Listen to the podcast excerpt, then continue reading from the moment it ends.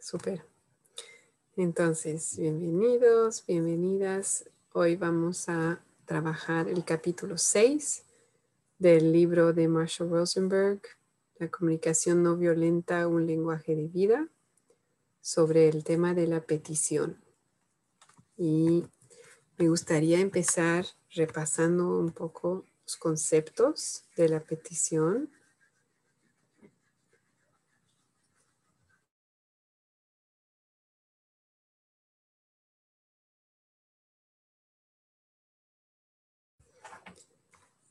Bien.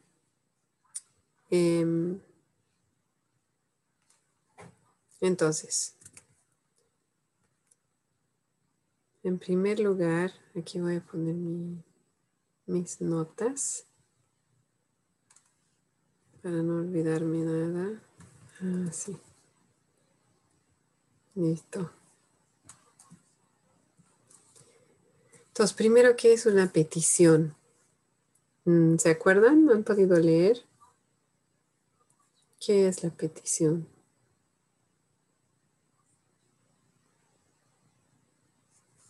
Diego. Uh-huh. Sí, pues es algo que necesitamos pedir a las personas, o sí, pedir a la persona para que nuestras necesidades puedan, sentamos que nuestra necesidad esté satisfecha, ¿no? Uh-huh. Entonces, es algo, es como una estrategia, ¿no? Como una idea, digamos, que se nos viene, que podemos pedir a otras personas o podríamos pedirnos a nosotros, a nosotras mismas. Y el objetivo efectivamente es atender a una necesidad nuestra. Sí. Podría parecer que eso lo hacemos todos los días cuando pedimos algo a alguien o cuando nos pedimos a nosotros. Pero muchas veces no está hecho con la energía de una petición. Entonces, hay dos diferencias grandes. La primera es que en la vida diaria solemos saltar del problema a la solución, ¿no? Hay una situación y buscamos solución, y si esa solución involucra a otra persona, le pedimos algo a esa otra persona, o si tiene que ver con nosotros, nos pedimos algo a nosotros. Pero no hay un proceso interior muchas veces entre las dos cosas. ¿Cuál es el problema? ¿Cuál es la solución? Y por no hacer el proceso interior de entender qué es lo que estimula en mí este problema o esta situación, por qué me siento así, qué es lo que realmente quiero, deseo, necesito, ¿no? Esos tres pasos, la observación, los sentimientos, las necesidades. Cuando no hacemos ese proceso interior, muchas veces la solución conlleva la misma energía que el problema, ¿no? Entre comillas. En otras palabras, terminamos encontrando soluciones habituales y manteniendo los patrones de siempre. Y por lo tanto, muchas veces las soluciones no resuelven realmente. Y entonces el problema vuelve, ¿no? La situación vuelve. Por decir, si la situación es ¿no? que mi hija, digamos, no se quiere cepillar los dientes. Y yo encuentro la solución que es que, bueno, yo la voy a obligar a cepillarse los dientes, ¿no? Que es como un salto desde la situación hasta la solución. Como no ha habido un proceso interior de tratar de entender por qué no quiere cepillarse los dientes, qué puede estar pasando para ella, qué pasa en mí, por qué yo estoy reaccionando, ¿no? Qué es lo que realmente necesito. Si no, yo no sigo esos pasos, no reflexiono, entonces la solución va a ser temporal. Puede ser que hoy yo haya logrado que se cepille, pero eso va a volver a pasar y va a volver a pasar hasta que yo realmente haga el esfuerzo de reflexionar y entender qué está pasando para ella y qué está pasando para mí. Y tal vez me voy a dar cuenta de algunas cosas, ¿no? Tal vez que no tiene nada que ver con cepillarse, sino tal vez está reaccionando a la forma en la cual yo le pido, por ejemplo. Y tiene más que ver con mi tono de voz que con el hecho de cepillarse. Y ahí voy a encontrar otro tipo de solución. Entonces, eso para mí es la primera diferencia entre las estrategias y soluciones que buscamos en la vida habitual y lo que llamamos en CNV la petición. Es que para llegar a la petición hacemos un proceso interior, ¿no? De reflexión en base a los tres pasos anteriores: observación, sentimiento, necesidad, mías y idealmente de la otra persona, si hay otra persona involucrada. Llegamos a generar la petición habiendo hecho esa conexión con la necesidad. Es decir, si me doy cuenta que mi necesidad, por ejemplo, en esa situación, es salud, mis peticiones van a ser, ¿no?, relacionadas con esa necesidad de salud. En cambio, si me doy cuenta que mi necesidad es paz o tranquilidad, tal vez voy a generar otro tipo de petición, ¿no? Entonces, y a veces me voy a dar cuenta que mi necesidad es más profunda y no tiene mucho que ver con la situación original, ¿no? Y entonces en esos casos voy a soltar tal vez la situación que parecía ser un problema y voy a atender a mi necesidad profunda de otra manera. Por ejemplo, si me doy cuenta de que yo estoy reaccionando, ¿no?, a ese no, digamos, de mi hija, por decir, por una necesidad mía de ser escuchada, de importar, de sentirme valorada, ¿no?, ese tipo de necesidad más profunda, entonces ahí me voy a dar cuenta que en el fondo para mí no tiene mucho que ver con los dientes, ¿no? Y esa situación la puedo atender de otra manera, en otro momento, y más urgente es atender a mis necesidades más profundas. Y esas voy a generar otros tipos de peticiones y tal vez no sean hacia mi hija, ¿no?, porque no es su responsabilidad atender a mi necesidad de importar, por ejemplo. O tal vez sí, porque me quiero sentir valorada y le puedo pedir, por ejemplo, podría hacer una petición como invitarle a decirme algo que él valora en mí, como mamá, por ejemplo. Pero no necesariamente. Tal vez me voy a dar cuenta que en realidad puedo empezar a satisfacer esas necesidades yo, ¿no?, haciendo algo yo para mí, como por ejemplo escribiendo un diario, ¿no?, en un diario cada noche algo que yo valoro en mí, por ejemplo. Entonces, cuando hacemos el proceso y nos tomamos ese tiempo, nos damos cuenta a veces de que la situación como tal, ese estímulo, ¿no?, está en realidad despertando cosas mucho más profundas en mí que las voy a atender de otra manera y tal vez de una manera que ya no tiene nada que ver con la situación inicial. Entonces, eso es la primera diferencia con lo que hacemos en la vida diaria. Bienvenidas, Marce, Daria, Eugenia. Estamos repasando conceptos. No hicimos bienvenida porque Litzi tal vez no se pueda quedar mucho tiempo. Hola, Marce. Entonces nos daremos tiempo para hacer un cierre al final, un cierre un poco más largo. Y la segunda diferencia entre la petición y las estrategias y soluciones y pedidos que hacemos en la vida diaria es que en la CNV tratamos de generar nuestra petición desde imaginando la necesidad satisfecha. Es decir, desde un lugar de plenitud. Porque cuando yo busco una solución pensando en lo que está mal, ¿no? Digamos que no me gusta cómo me habló mi colega, mi jefe, ¿no? Y yo tengo una necesidad de respeto. Pero si yo estoy muy enfocada en la carencia de la necesidad, en la falta de respeto, entonces lo que yo pida va a estar con esa energía, ¿no? De que está mal, eso está mal, ¿no? No, esa necesidad está insatisfecha, hay una falta.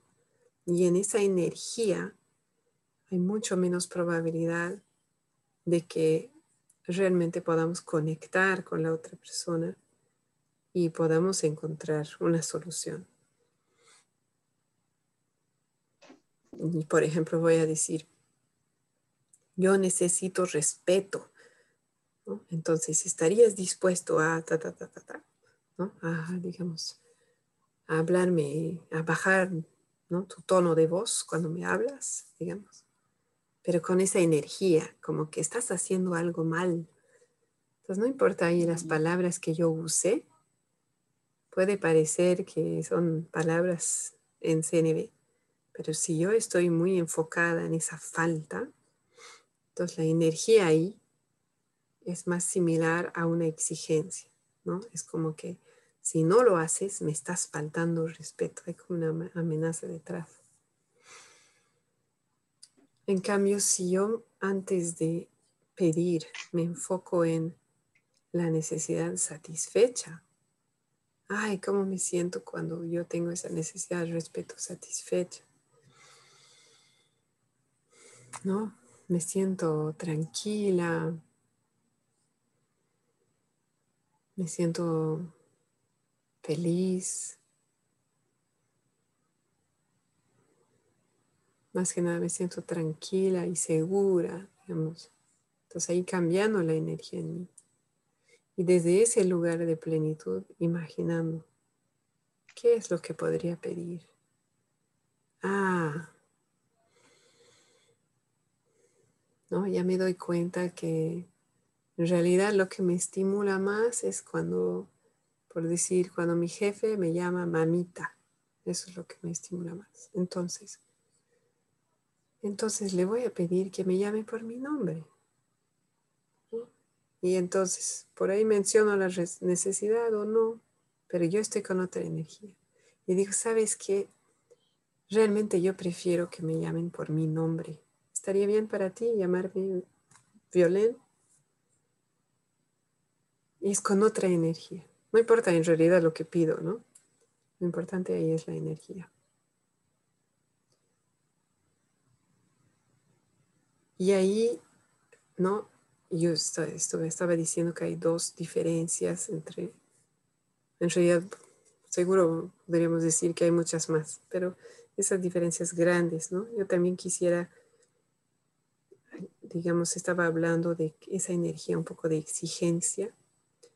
Eso es lo que más manejamos generalmente, ¿no?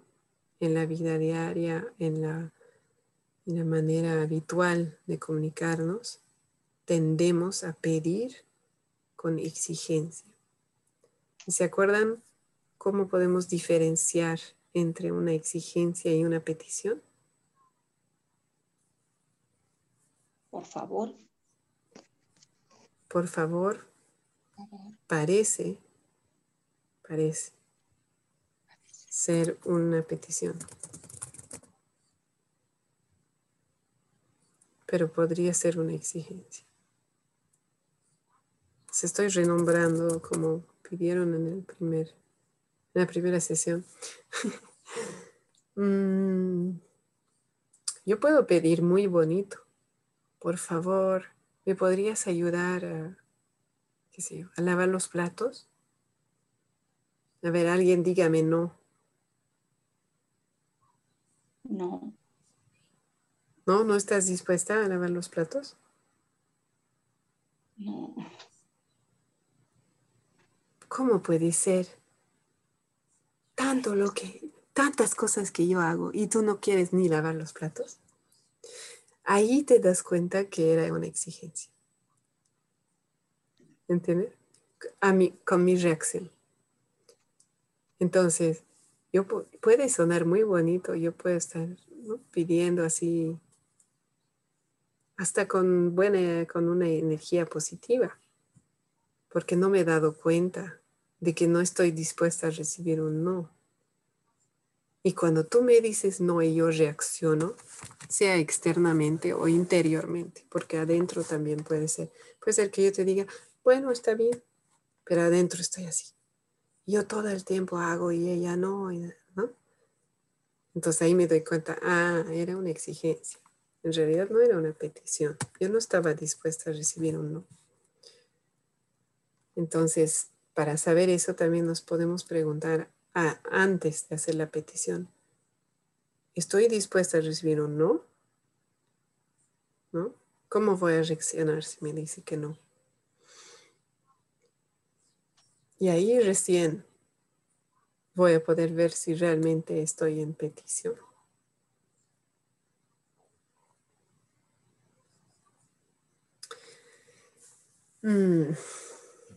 Antes de seguir, quisiera preguntarles, ¿por qué queremos hacer peticiones y no exigencias? ¿Por qué queremos hacer peticiones? Porque también nos interesa que la otra persona esté satisfecha, tal vez. Uh-huh. Que no sea solo mi necesidad la satisfecha, sino de que ambos estemos satisfechos. Sí, sí. Nos interesa cuidar las necesidades de todos, todas. Y cuando estoy en exigencia, solo estoy cuidando las mías, efectivamente.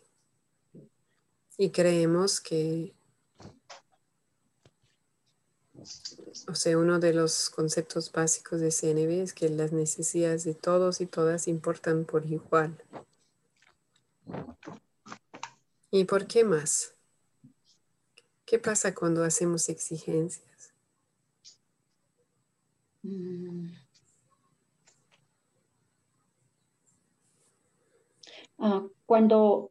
Cuando hacemos exigencias, estamos predisponiendo a que la otra persona se rebele, a que sienta que se le está atacando a lo mejor y no vamos a conseguir nada. Uh-huh. Sí, es como, ¿no? La mayoría de las relaciones en la sociedad actual tienen ese componente de exigencia, ¿no? Y cuando hay exigencia o cuando hay poder sobre otra persona, en general la otra persona solo ve dos elecciones posibles: decir no y rebelarse, o decir sí y someterse, pero con esa energía, ¿no? Como que sí, voy a lavar los platos, pero adentro, ¿por qué yo tengo que lavar? No, ¿qué? ¿No? O el no lo va a hacer y no lo va a hacer. Pero igual hay una historia detrás. No lo va a hacer porque ya lo hice ayer, porque no es mi trabajo, porque nada. Entonces en ambos casos hay como una puede haber molestia, puede haber resentimiento, ¿no? Y fundamentalmente hay desconexión. Porque en la exigencia estoy diciendo, mis necesidades importan más que las tuyas. Y en ese marco es muy difícil que haya conexión. Porque la otra persona también quiere que sus necesidades sean tomadas en cuenta. Entonces genera desconexión.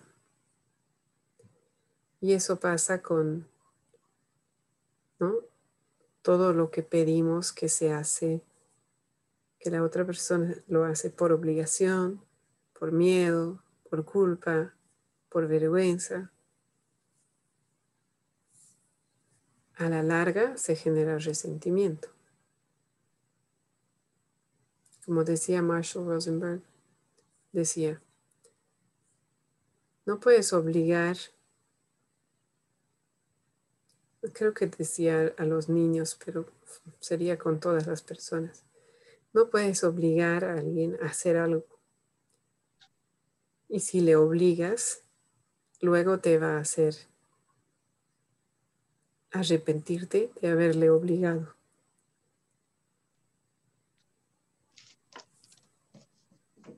Es como un boomerang, ¿no? Que vuelve.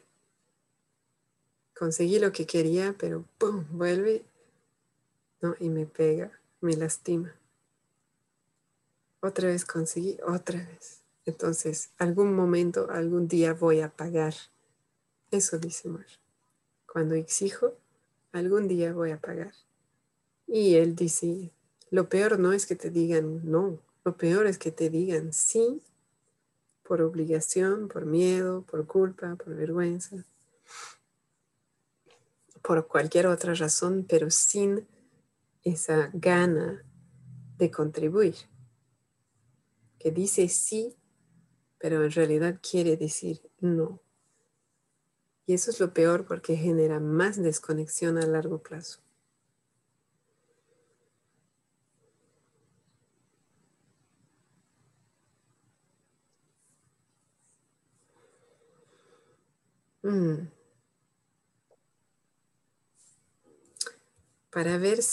Para integrar un poquito esto, quisiera invitarles a que hagamos un ejercicio.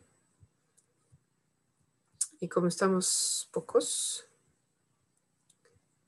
lo podemos hacer juntos, o quieren ir dos personas a una sala y otras dos quedarse conmigo.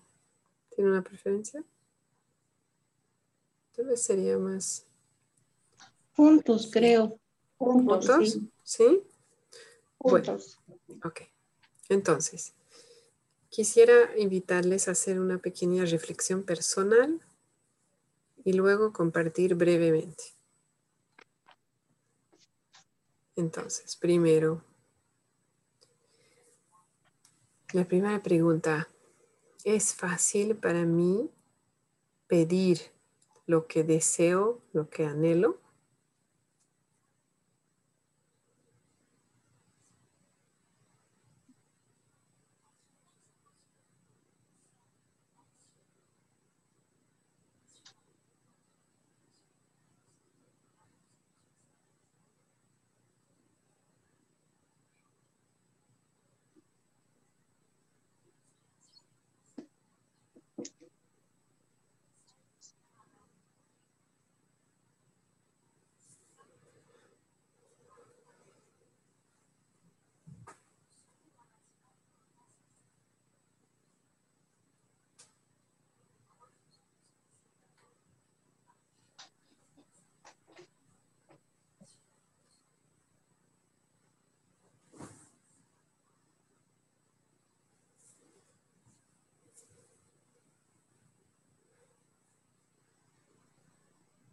¿Listos para una pregunta más?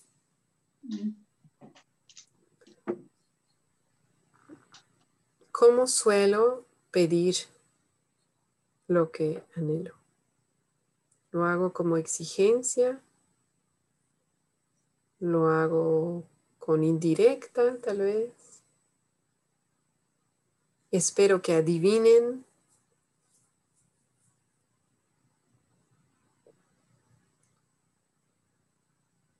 ¿O lo hago de manera clara y afirmativa?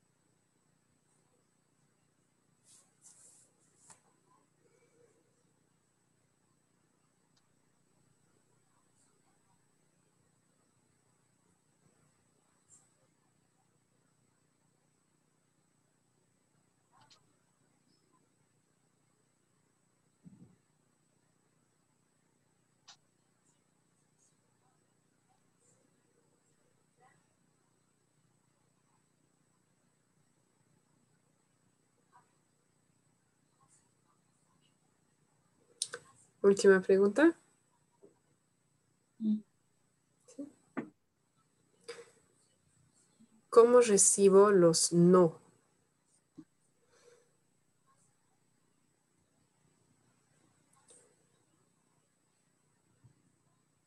¿Los puedo recibir sin problema, sin dificultad? ¿O al contrario, me afectan mucho? Tal vez no pido para no recibir un no.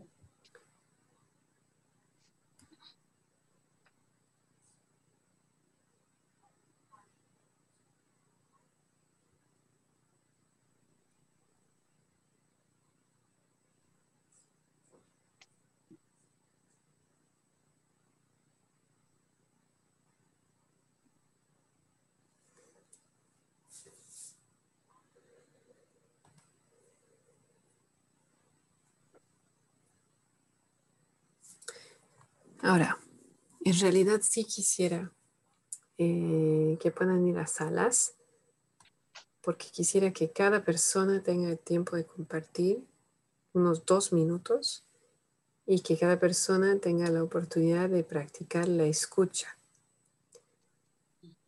Entonces, si hay 2 personas que se quieren quedar, pueden hacerlo en la grabación, ¿no? Así con el ejercicio, 2 minutos para compartir, el otro escucha, sin juicio, sin comentar, y luego intercambia. Hay 2 personas que se quieren quedar y estar en la grabación. Sí, Eugenia. ¿Alguien más? Sí, también puedo quedar. Y Marce y Litzi están disponibles para ir a sala 4 minutos. Sí, yo sí. Litzi.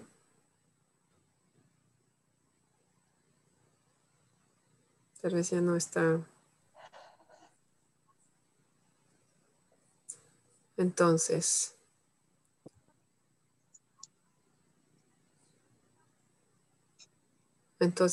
Diego, Eugenia, uno de ustedes puede ir con Marce y uno se queda con... ¿Sí? ¿Diego? Sí. Ya, con Marcia. Entonces, 2 minutos cada uno, simplemente para compartir y el otro escucha. Listo. Perdón, perdí el audio. Perdí el audio por un momento. ¿Yo dónde me quedo? Como nadie nos escuchaba, pensaba que ya no estabas. Entonces... No, perdón. Es que estoy usando audífonos y se ha desconectado el audio y me perdí. Ya, no hay problema. Entonces, Lid, si quieres quedarte en la sala grande, ¿está bien para ti, Diego? Sí, ya se fue. ¿Está bien, Litzi? Sí. Totalmente. Ok, perfecto. Entonces, tienen 2 minutos para compartir. No sé quién quiere empezar. Y la otra simplemente escucha sin juicio y luego intercambian. Pueden poner su cronómetro, 2 minutos cada una, para compartir qué descubrieron, qué les llamó la atención al reflexionar sobre ese tema. Yo puedo comenzar entonces. Ok. Yo hace... tiempo, tal vez hasta hace unos 15 años todavía, no sabía pedir. Reflexionando acerca de estas preguntas, me doy cuenta que no sabía pedir lo más esencial, quizá algo simple como préstame un bolígrafo, un cuaderno, digamos, esos detalles sí sabía solicitarlos, pero algo más importante, por ejemplo, préstame atención, necesito que tengamos un tiempo para conversar ambos, así, ese tipo de peticiones no sabía hacerlas. Y también recuerdo que desde pequeña yo he aprendido a ser autosuficiente, o sea, por lo general no sé pedir. Y recuerdo que mi hermana me decía en alguna oportunidad, no, es que tú no pides, es que tú casi no necesitas nada. Bueno, no necesitas nada. Y ahí comencé a pensar en que sí tengo algunas necesidades. Y ya en este último tiempo, digamos en estos recientes 15 años, 12 años, he mejorado y me doy cuenta que puedo pedir, pero no en todos los casos y no a todas las personas. Siento más confianza con mi hermana y a ella sí puedo pedirle. Me animo a decirle, por favor, ¿me puedes ayudar en la plataforma? Es que necesitamos utilizarla, yo no sé, no entiendo cuando explican los compañeros, digamos. Entonces, mi hermana, claro, con mucho gusto, me dice. Y a ella ya le pido. También me doy cuenta que a mi papá, en varios casos, creo que en algún momento comenté aquí en el grupo que tengo algunas dificultades de comunicación con mi papá. No le he estado pidiendo de manera positiva, sino le digo, no me interrumpas, por favor, no me interrumpas. Entonces estoy yendo por el no. Eugenia, te interrumpo porque más o menos es momento de intercambiar. ¿Está bien? Sí. Gracias por compartir. Litzi, adelante. Bueno, yo en relación a las preguntas, la que más me ha resonado es la última.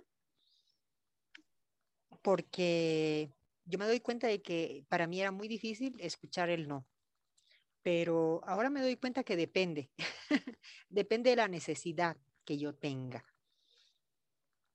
Por ejemplo, si una necesidad está siendo muy importante para mí, sí tiendo más a presionar, a argumentar, ¿no? O incluso hasta manipular. Si no es algo muy importante, o puedo pensar en otra estrategia, el no me puede resultar más fácil de escuchar, ¿no? Eso me he dado cuenta al escuchar las preguntas. Y en relación al tema de poder pedir lo que me pongo a pensar que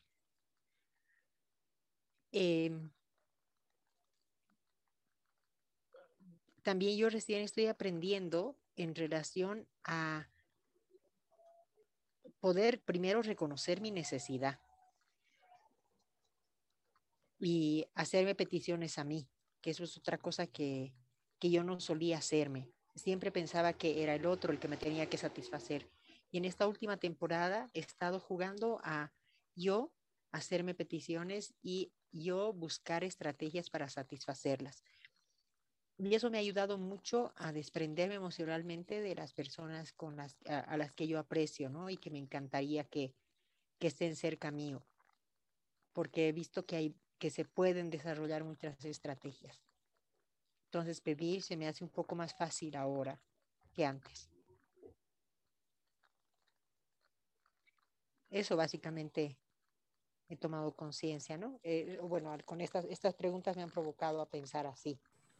De esta manera. Muchas gracias, Litzi, por compartir. Gracias a ambas por compartir y hacer el ejercicio aquí en la sala grande. Diego y Marce, ¿cómo les fue? Bien. ¿Se dieron cuenta de algo sorprendente? Bien, bien. Sí. Interesante estaba. Súper. Marce, ¿querías compartir algo? No, muy bien el ejercicio. Compartí lo que ya no solo pienso en mis necesidades. ¿Que solo piensas? En mis necesidades, con relación a todas las preguntas que hiciste. Es decir, ¿quieres aclarar un poquito? Sí, sí. Cuando hago peticiones o cuando digo lo que anhelo, generalmente es como que no espero una respuesta, no, y además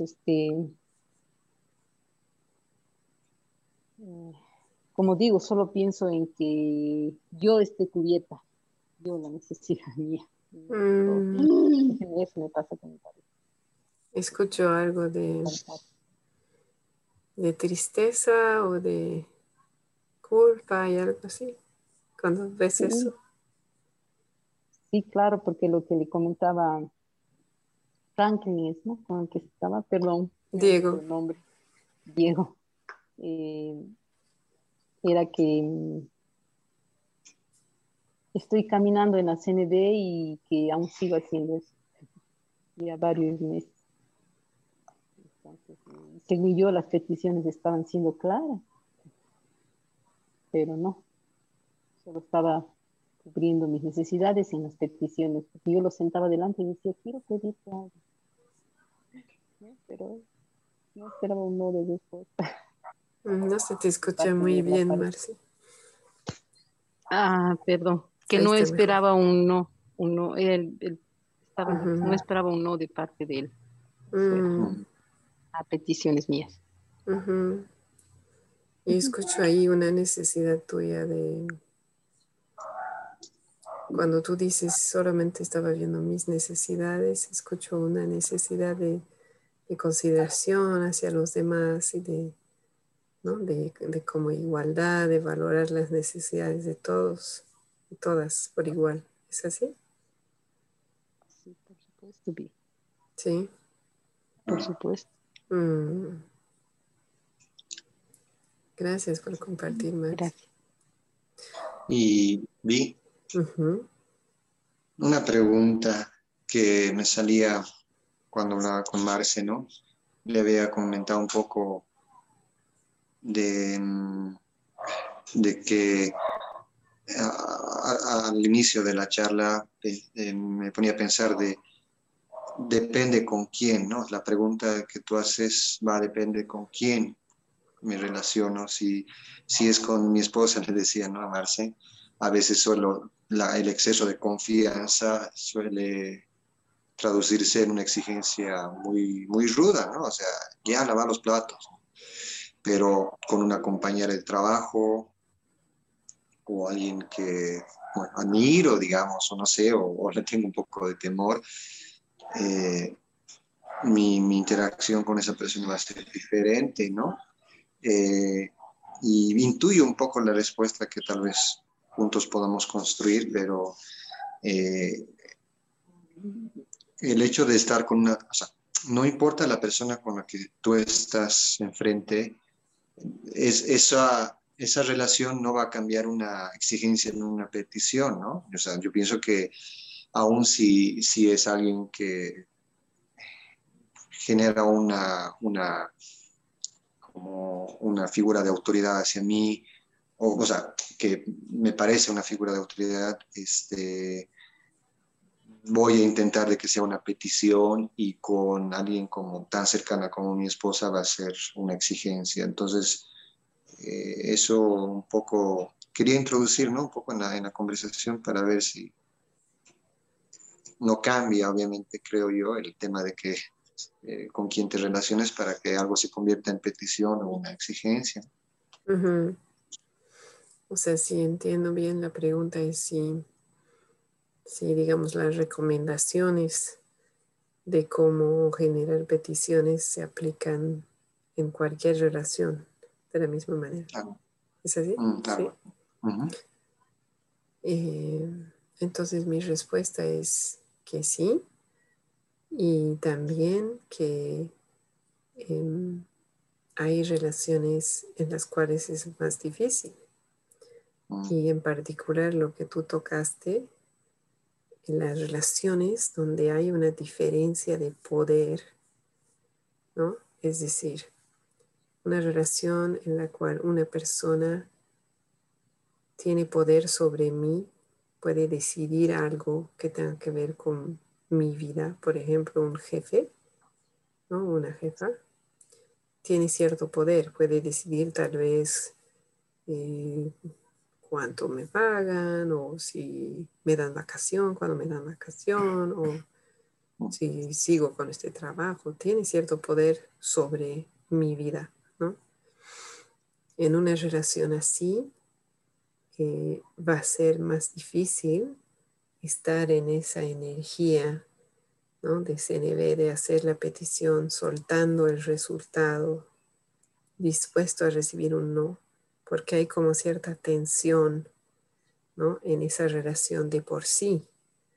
Y puede haber un temor de que incluso si yo estoy, si yo actúo de manera muy compasiva, esa persona que tiene poder sobre mí va a abusar de mi gentileza, por ejemplo, ¿no? Entonces puede haber ese miedo y por lo tanto más dificultad a estar realmente viviendo en CNV.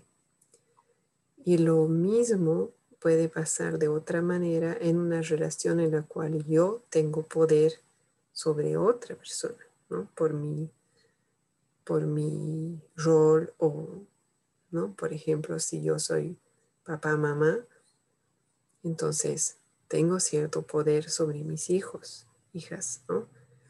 ¿Cómo utilizo eso? Cuando yo hago una petición, es difícil estar dispuesto a recibir un no ahí porque estoy renunciando a ese poder.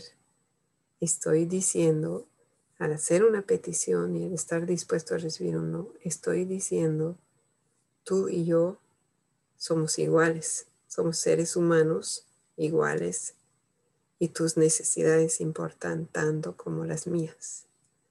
Igual puede haber un miedo ahí porque hemos aprendido de que ese control y ese poder es importante, ¿no? De que la autoridad, mantener la autoridad es importante. Bueno, yo tengo otro grupo de prácticas sobre eso, que cuando terminemos les invito a escucharlo, donde hablamos más de eso, ¿no? Pero en realidad no es que en CNV se diga que, por ejemplo, los niños pueden hacer lo que quieran, no, pero sí se apunta a valorar sus necesidades y sus anhelos de igual manera y tomarlos en cuenta de igual manera como las del adulto. Y llegar a aplicar eso como padre o madre, por ejemplo, no es fácil porque significa soltar esa idea de que me deben respeto o me deben consideración, ¿no? De que, entonces, en todas esas relaciones donde hay una diferencia de poder va a ser más difícil. Ahí mi invitación es empezar a observarse, ¿no? A escuchar qué es lo que yo pido, cómo pido, y empezar a darme cuenta. ¿Estoy pidiendo realmente? ¿Estoy exigiendo? ¿O estoy esperando que adivinen todas esas preguntas que acabamos de ver? Empezar a observar y si se animan a anotar en un diario, ¿no?, algunas cosas. Y sin juzgarse en la invitación, porque nuevamente hemos aprendido simplemente a hacer lo que hacen los demás, ¿no? Y a hacer lo que hacían las figuras de autoridad en nuestra niñez. Por eso algunos hemos aprendido más a exigir y otros hemos aprendido más a callarnos y a no pedir nada, por ejemplo, que son los dos extremos, digamos. Diego, ¿esto satisface tu necesidad de claridad? Sí, bueno, le aporta, ¿no? Otro elemento más para analizar, es verdad. Yo pensaba que, tal vez es un poco igual real, que también esto con la cercanía con las personas que tengamos hace que, como decía Marce cuando hablábamos, no aceptamos fácilmente un no, o no lo decimos, ¿no? Pero con alguien, con una figura de autoridad, aceptamos un no, pero tal vez por dentro, como decías, estamos renegando o estamos tristes o no sé. Pero sí, gracias. Gracias, Diego. Y ahí te diría que mi reacción al no es tanto interior como exterior. Entonces ahí es mirar adentro y ver qué está pasando. Independientemente de si yo dije algo o no dije nada, me quedé en silencio. Pero ¿qué pasó en mí adentro? Si es realmente una petición, no pasa nada.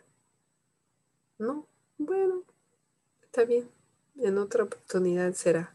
Y no pasa nada adentro, estoy tranquila. En general no es lo que pasa porque solemos asociar el no con un rechazo hacia nosotros como persona. Y eso es lo que genera el estímulo. Cuando en realidad el no tiene que ver con las necesidades de la otra persona. ¿No?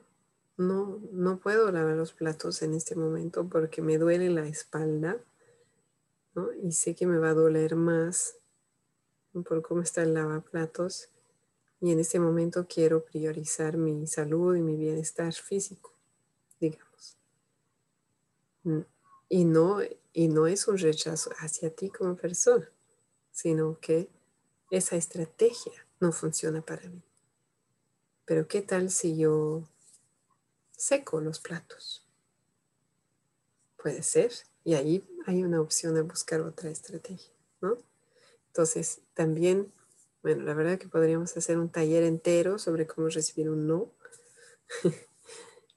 Pero ahí es una buena cosa recordar simplemente cuando escucho un no, que no es un no a mi persona, es un no a mi estrategia, a esa petición que es mi estrategia en ese momento. Y puede haber otras estrategias que también pueden satisfacer la misma necesidad mía. ¿Se entiende? ¿Sí? Entonces, ya que estamos ahí, hagamos un ejercicio sobre eso.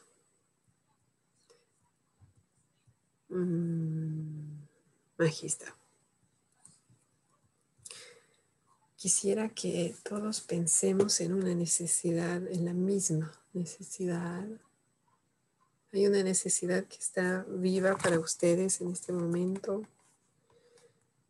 Una sí que tiene que ver con la conexión con otras personas. Podría ser respeto, consideración, ser escuchado, ser valorado. No sé, algo por ahí. Si quieren pueden mirar sus listas. ¿Alguien propone algo?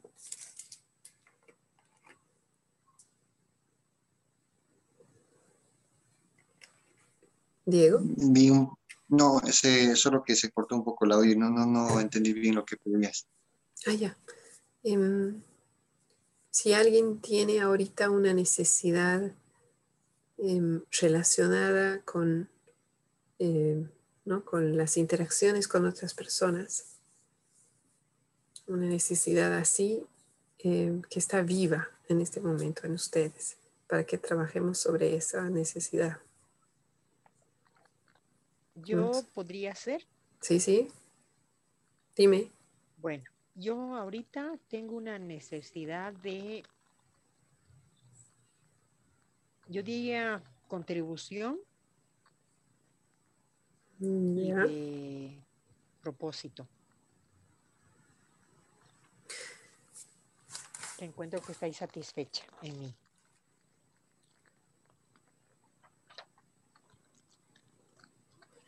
Sí, estaba buscando más una como de interconexión.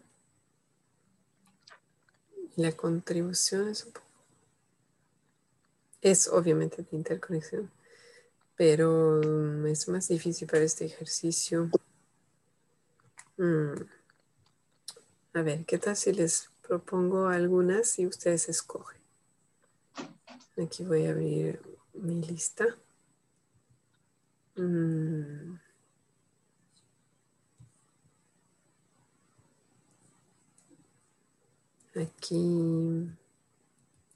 Aquí. Pertenecer. Atención, compañía, empatía, escucha, afecto, respeto, consideración, reciprocidad. ¿Hay alguna de esas que les llama la atención?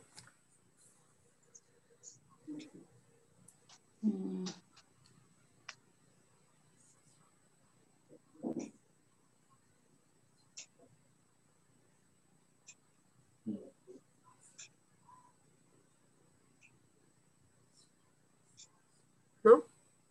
A mí me llama la atención reciprocidad. Perfecto. Entonces utilicemos eso.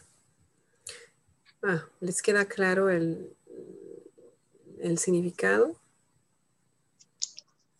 Reciprocidad. No, a mí no mucho. O sea, no, está bien. No me viene rápido. Sí. Es esa idea de que yo hago algo, tú haces algo. Y no necesariamente al mismo tiempo, no tiene que ser una vez tú, una vez yo, sino que en general tener esa sensación de que ambos o todos participan, contribuyen, aunque no hacen las mismas cosas, pero todos están aportando. Es esa idea, ¿no? ¿Se entiende mejor? Perdón, Vi. Sí. Quisiera hacer una consulta en relación específica a esa palabra. Sí. Porque esto de la necesidad de reciprocidad no está muy en función del otro. ¿Y cuál? Del otro. Es decir, yo puedo tener una actitud de...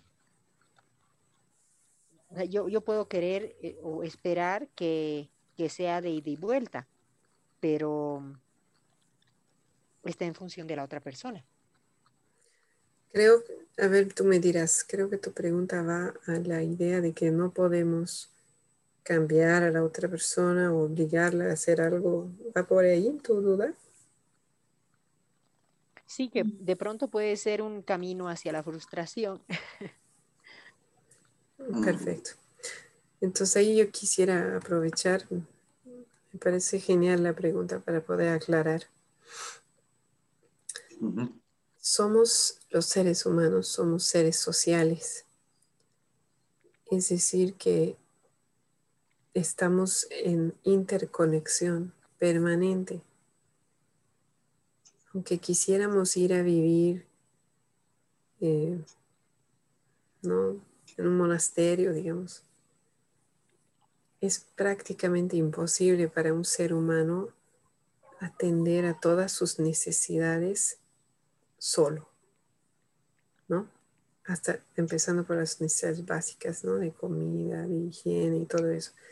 Utilizamos productos que fueron creados, fabricados, transportados por otras personas, ¿no? Entonces, incluso si no vemos a otros seres humanos, es casi imposible vivir sin alguna contribución de otro ser humano. Entonces en la CNV reconocemos eso y hay varias necesidades, y a esas iba yo, ¿no? Que son de interconexión, que tienen que ver con otras personas, ¿no? Necesidad de comunidad, necesidad de pertenecer, necesidad de consideración, necesidad de esta, ¿no? Reciprocidad, de sentir que todos estamos contribuyendo. Esa es una necesidad que tenemos todos en algún momento. Ahora, ¿cómo yo invito a las personas a que me ayuden a satisfacer esa necesidad? ¿No? Ahí está la petición.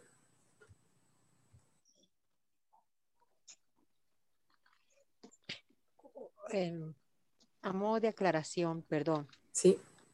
Pero tal vez la reciprocidad podría ser una estrategia o tal vez un valor, pero no una necesidad. Se considera una necesidad universal. Sin embargo, cuando exploramos las necesidades puede haber varias capas, ¿no? Como si quieres puedes imaginar una cebolla, una alcachofa que vamos pelando. Entonces puedo tener por encima una necesidad de reciprocidad y me puedo preguntar, ¿y eso qué me daría? Ah, si tuviera reciprocidad, entonces tal vez me sentiría, ¿no? Me sentiría más tranquila o más feliz porque estaría también satisfecha mi necesidad de ser vista o de ser valorada o de importar, ¿no? Y así vamos bajando. Entonces puede parecer, en ese sentido, algunas necesidades pueden parecer como si fueran estrategias porque son como a un nivel un poco más superficial, ¿no? Y luego vamos bajando y vamos encontrando otras necesidades más profundas. Y no, ojo, no estoy diciendo que la necesidad de reciprocidad sea superficial, sino que en una situación dada y para una persona dada podría ser la necesidad más superficial y luego va bajando y descubre otra cosa. Y en otra situación, la necesidad más de arriba va a ser, qué sé yo, claridad, y vamos a ir bajando y vamos a encontrar más abajo reciprocidad. O sea, no es que hay necesidades más superficiales que otras, sino que en algunas situaciones puede haber esa como... No es jerarquía, es simplemente que una necesidad lleva a la otra, ¿no? Y puedo ir bajando así preguntándome, ¿y eso qué me da? ¿No? Litzi, ¿qué tal si hacemos el ejercicio con reciprocidad y vemos luego nuevamente si te sientes más tranquila con ese concepto? ¿Estarías de acuerdo? Perfecto, gracias. Sí, sí, totalmente. Ok, entonces el ejercicio, la invitación es... Ay, perdón, estoy muy mal aquí, no estoy en casa hoy, es un poco incómodo. Mi invitación es que ustedes piensen en esa necesidad de reciprocidad y empiecen por conectar con una situación reciente en sus vidas en la cual esa necesidad no fue satisfecha. Entonces les doy un minutito para pensar en esa situación y realmente conectar con esa situación.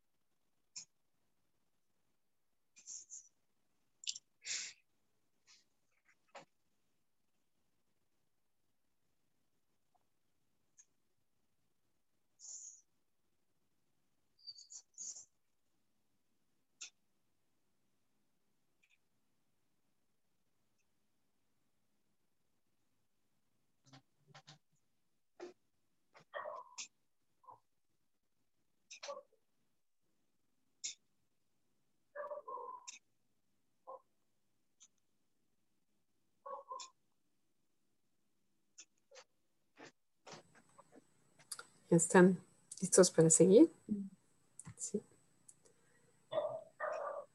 Entonces, y aquí aprovecho para aclarar una cosa más. Esa necesidad de reciprocidad va en ambos sentidos. Es decir, que puede haber veces en las que yo siento que esa necesidad no está satisfecha porque yo contribuyo más y la otra persona contribuye menos. Pero también puede haber veces en las que esa necesidad no la siento satisfecha porque veo que la otra persona está contribuyendo mucho y yo no siento que esté contribuyendo tanto. ¿Sí? Entonces va en ambos sentidos. Y obviamente no se trata ahí de medir, ¿no? Tú 3, yo 2, sino que es una sensación, ¿no? Ok, entonces ahora vamos a volver a la misma necesidad de reciprocidad y les voy a invitar a pensar en una situación reciente en la cual esa necesidad estuvo plenamente satisfecha. Una situación en la cual esa necesidad de reciprocidad está realmente perfecta.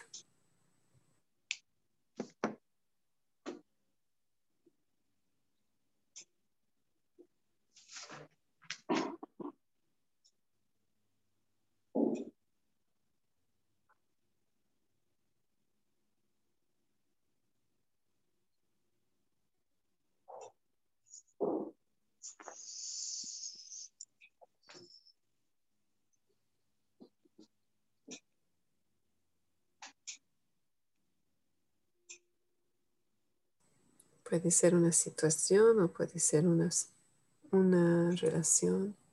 Gracias, Litzi, por avisar. Puede ser una relación, por ejemplo, una amistad en particular.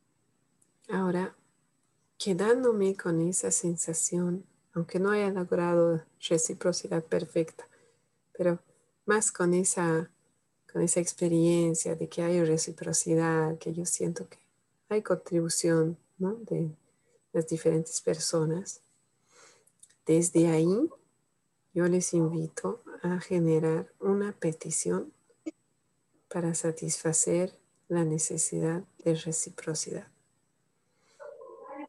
¿Qué podría ser una petición, algo que podrían pedir en relación a la necesidad de reciprocidad?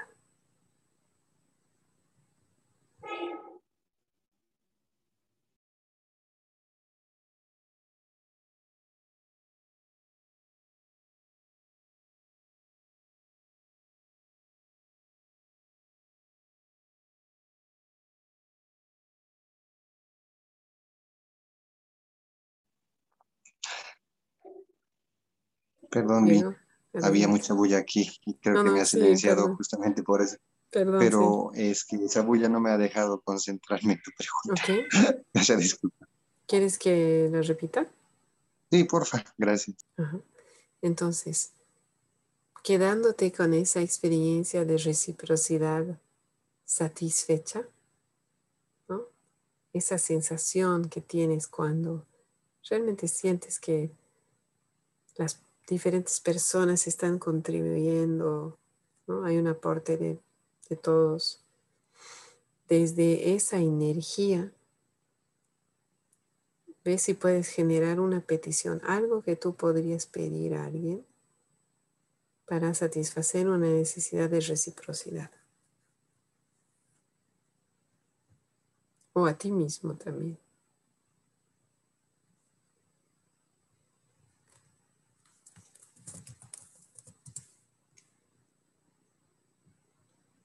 Gracias y disculpa. No, está perfecto.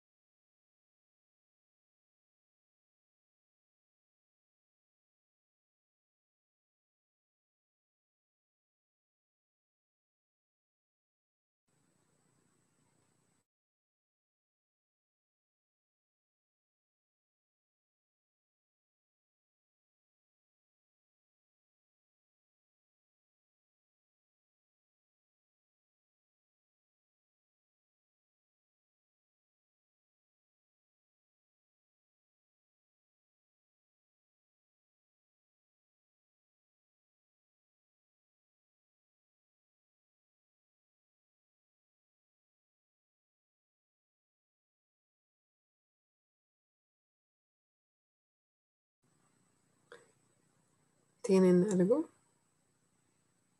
¿O quieren más tiempo? Eugenia, no te escucho. Sí, ya pensé. ¿Sí? Sí. Súper. ¿Alguien quiere más tiempo?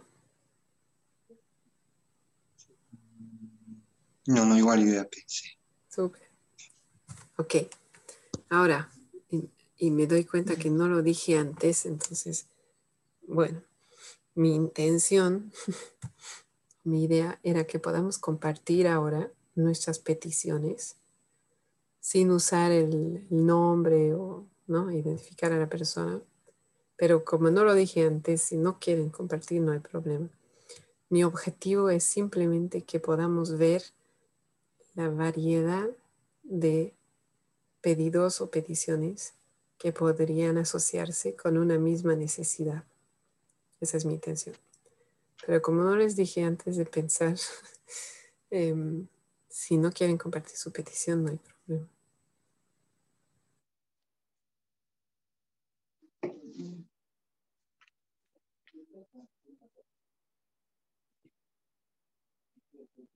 Yo puedo compartir. Súper. Ya. Si no necesitas entrar por si acaso a la situación, simplemente así como leer tu petición. Sí. Yo siento que mi necesidad de reciprocidad está satisfecha completa y amorosamente con mi hermana. Y siento que me doy cuenta que no está satisfecha mi necesidad de reciprocidad con varios jóvenes con quienes trabajo, ¿no? Con más del 50% sí, pero hay un buen porcentaje todavía, digamos hasta un 40% o 35% en el mejor de los casos, que esa mi necesidad no está satisfecha, porque yo, desde mi punto de vista, me esmero mucho para... Te hago pausar para que nos leas tu petición. Solamente la petición. Sí, solo la petición, sí. Diría esta petición, que los jóvenes, bueno, a los jóvenes les pido, ¿no? Jóvenes, dediquen entre media y una hora al día para que los tres más grandes objetivos del área para que podamos alcanzar los tres más grandes objetivos del área, que es leer, escribir y trabajar la parte oral, la expresión oral. Si me permites, voy a anotar aquí en el chat las peticiones que salgan para que luego hagamos un ejercicio más con esas. ¿Está bien? Sí. Entonces sería jóvenes, dediquen entre media y una hora diariamente. Para que los tres grandes objetivos del área, para que alcancemos los tres grandes objetivos del área. Perfecto. ¿Así está bien? Sí. ¿Había algo más? Los tres grandes objetivos. Y bueno, había apuntado que lean, escriban y expresen sus ideas, sentimientos. Bien, súper. Muchas gracias, Eugenia. ¿Alguien más quiere compartir su petición?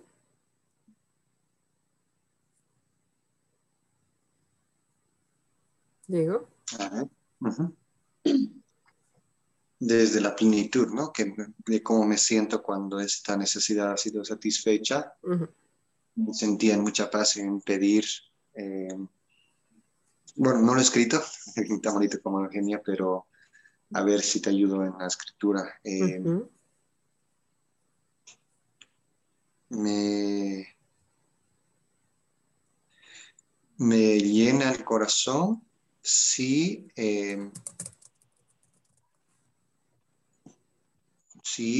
tú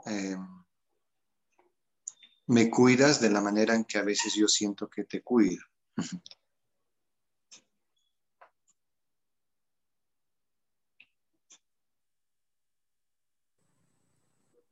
A ver, voy a poner el chat y me dice si entendí bien. ¿Así? Ah, estás en celular. Te lo leo. Me llena el corazón si tú me cuidas de la manera en la cual siento que te cuidas. ¿Así? No, en la manera en que siento que yo te cuido. Ah, ok. ¿Y hay algo más que querías decir ahí?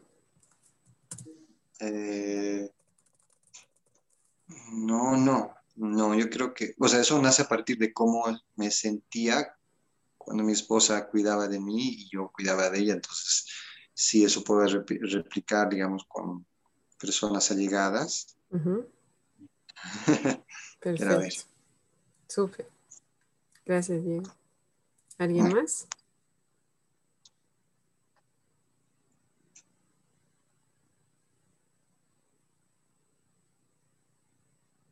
Marce, ¿quieres compartir? Sí, yo estaba. Es que no sé cómo hacer petición. Sí, justamente. Por eso creo que no me han animado. Vamos a hacer un ejercicio más con esto que han compartido. Yo solamente a través, con lo último que me quedo, la reciprocidad, puse, me alegra enormemente cuando mis amigas o con mis amigas coincidimos un día para vernos. Eso puse como reciprocidad. Pero de ahí quería hacer una petición con esa energía tan linda que me quedo cuando voy a ver a mis amigas. Pero no sé cómo hacerlo, porque yo quiero... A ver, yo decía así, hacía el ejercicio en mi mente de mi pareja, quiero pedir que él se fije en la necesidad alimenticia de nuestra hija. Bueno, ella es muy estreñida, entonces hay que estar... Yo un poquito hago ese comentario, hay que estar viendo jugos, fruta, verdura. Como generalmente no estoy en casa, hay que estar controlando que ella esté consumiendo mucha agua, esas cosas. No sabía cómo hacer la petición. Perfecto. ¿Podrías fijarte en la necesidad alimenticia de nuestra hija? ¿Algo así? Sí, algo así lo pensé, pero no lo escribí porque le estaba dando vueltas en la cabeza de cómo plantear. Está perfecto. Ahora, si me permiten, vamos a usar eso para el siguiente ejercicio, ¿no? Sí, primero, claro. Sí, súper, gracias. Primero, para cerrar este ejercicio, ¿no?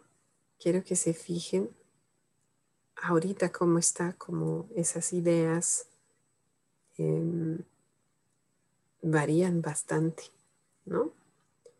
Estamos hablando de la misma necesidad, reciprocidad. Y en realidad hay un sinfín de estrategias para pedir algo que va a satisfacer mi necesidad de reciprocidad, ¿no? Ahora vamos a transformar estas ideas en peticiones a la manera de la CNV, por así decir. Voy a compartirles pantalla. A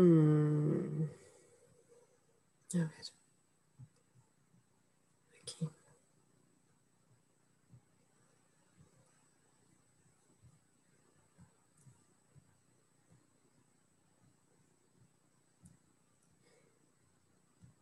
Ahora sí. Hemos hablado, ¿no?, de que la petición tiene que ver con la energía, ¿no?, de plenitud, no de carencia.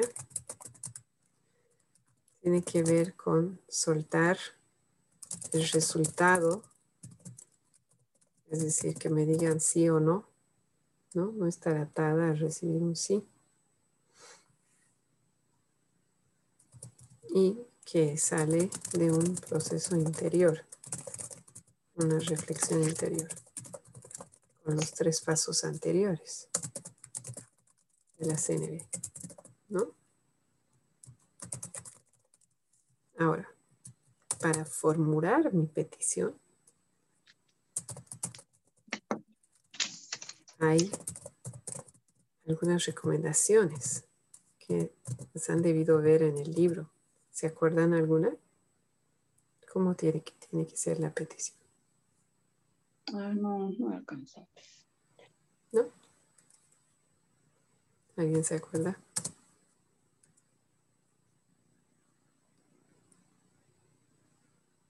Tiene que estar en afirmativa, ¿no? ¿Sí? Tienes que decir lo que quieres, no lo que no quieres. Es... o lo que no. Ahí voy a pasar un momento. ¿Por qué tiene que ser en afirmativo? ¿Qué pasa cuando yo, digamos, yo les digo...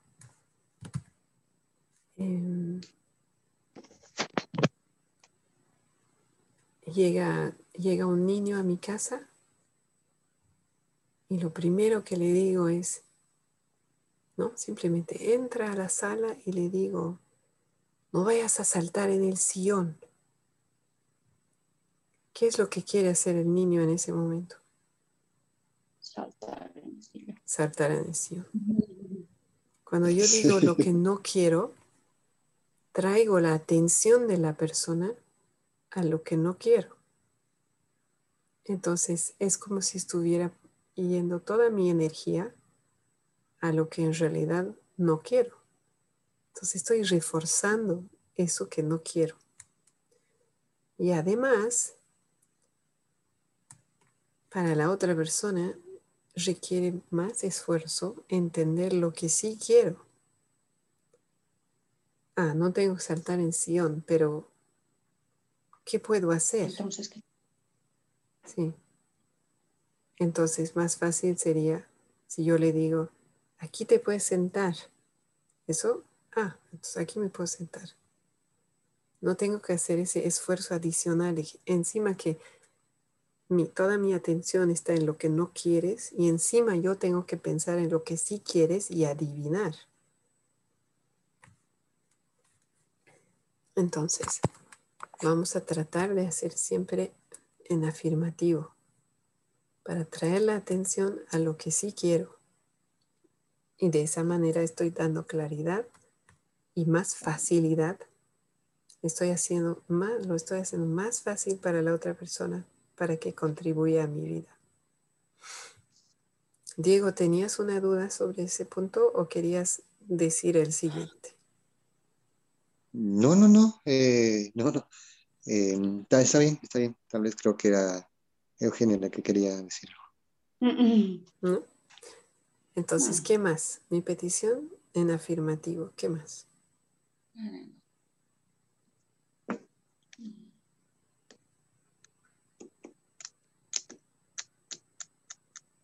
¿Qué pasa si le digo a mi pareja, quiero que me escuches?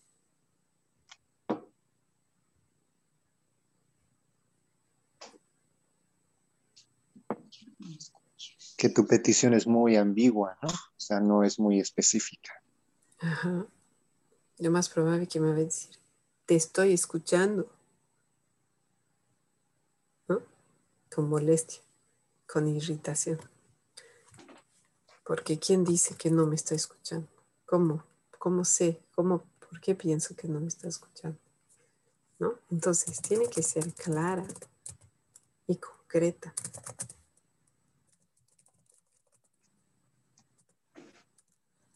Entonces ahí, por ejemplo, ¿no? Algo observable podría ser, ¿no? Por ejemplo, podrías poner tu celular en la mesa mientras te cuento. Quiero que me escuche, pero lo que me genera la idea de que no me escucha es que su celular está en su mano. No significa que no me está escuchando, pero esa acción o esa situación no satisface mi necesidad de ser escuchada porque yo pienso que no me puede escuchar con el celular en la mano. Tal vez él piensa que sí. Entonces voy a decir de manera concreta, clara y concreta.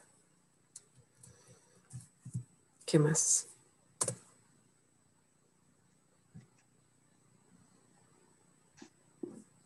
¿Se acuerdan de algo más?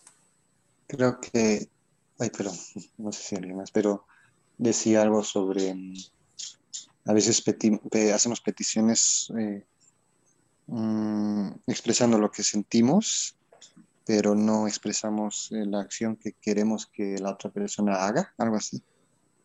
Uh-huh. Entonces ahí no estamos siendo muy claros y en realidad no estamos expresando una petición, ¿no es cierto? Como decir, siento que no me escuchas, que además es un pensamiento.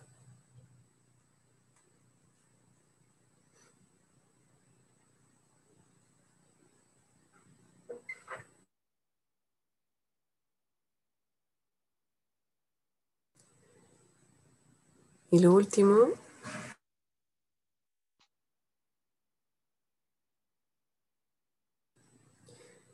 es que tiene que ser factible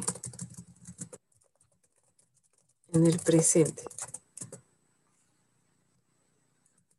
Es decir, si yo pido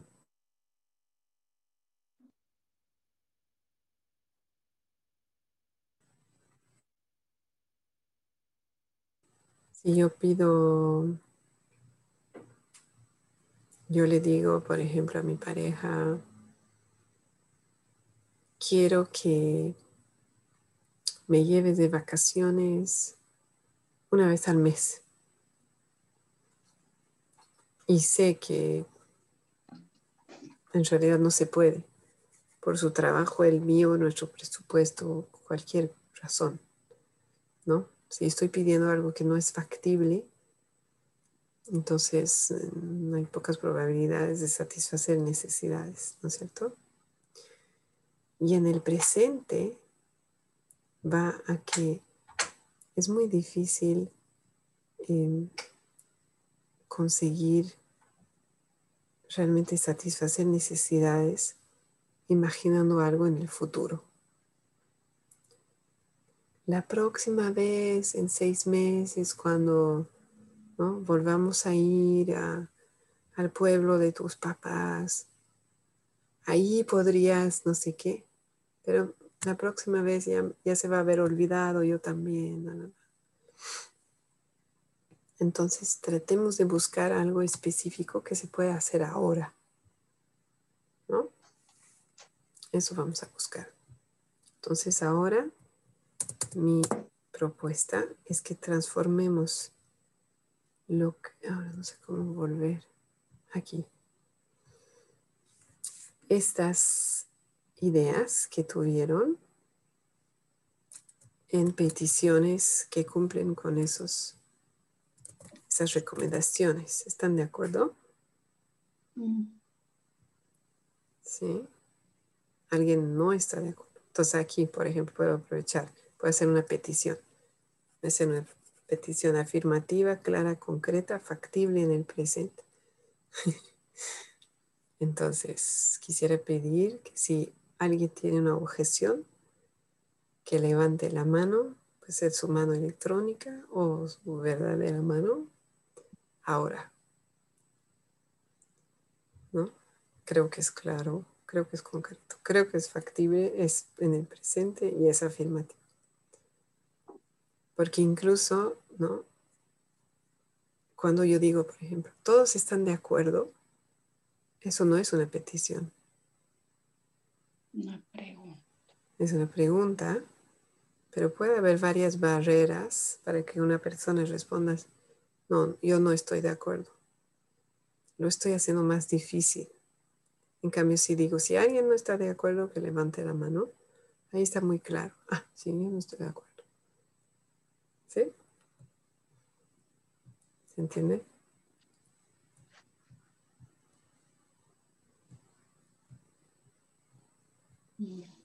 ¿Sí?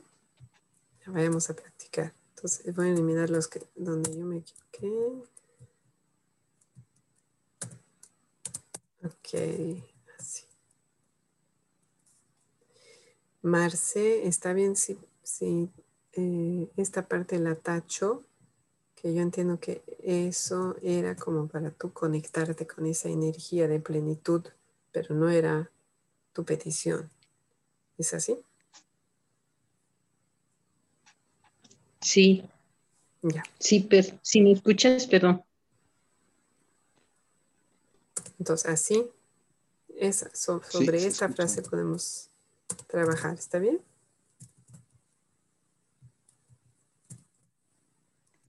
Sí, sí, sí. Ya, perfecto. Entonces, empecemos nuevamente. Si alguien no quiere que trabajemos con su frase, que abra su micrófono ahora y me avise, por favor.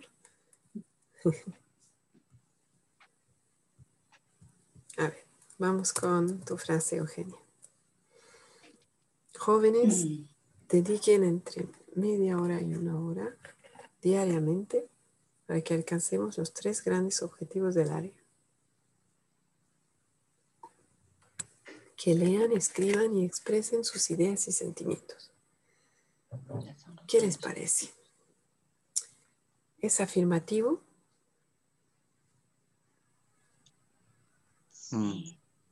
Sí, es afirmativo. Sí, aquí no hay nada de no haga, no diga. ¿Okay? ¿Es claro y concreto? Claro y concreto.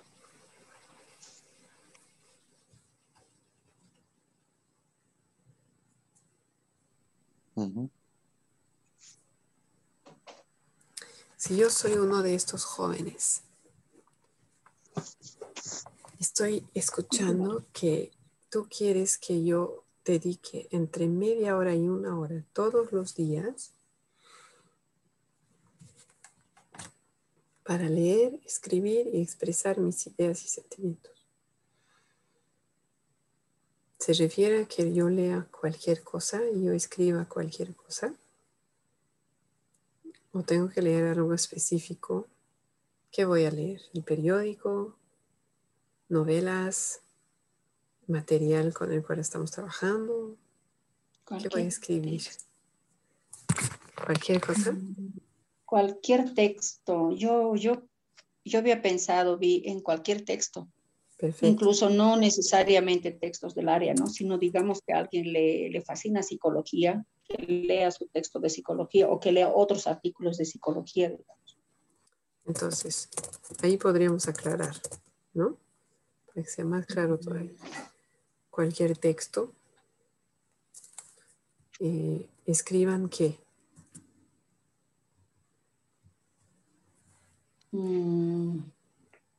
Yo les había pedido que escriban diariamente su opinión o un comentario, un texto breve, además de la tarea, ¿no? Cuando tienen tarea, unas 3 a 5 líneas, 5 líneas les pido nada más.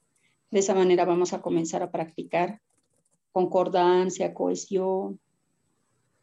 Okay. Y también les pedí en alguna oportunidad que se paren frente al espejo y que comenten durante un minuto, incluso que comenten algún programa que hayan visto en la tele o algún tema que les haya interesado del avance o algo que quieran contar, el encuentro con un amigo, digamos, que se hayan comunicado por WhatsApp, lo que ellos gusten, pero que practiquen.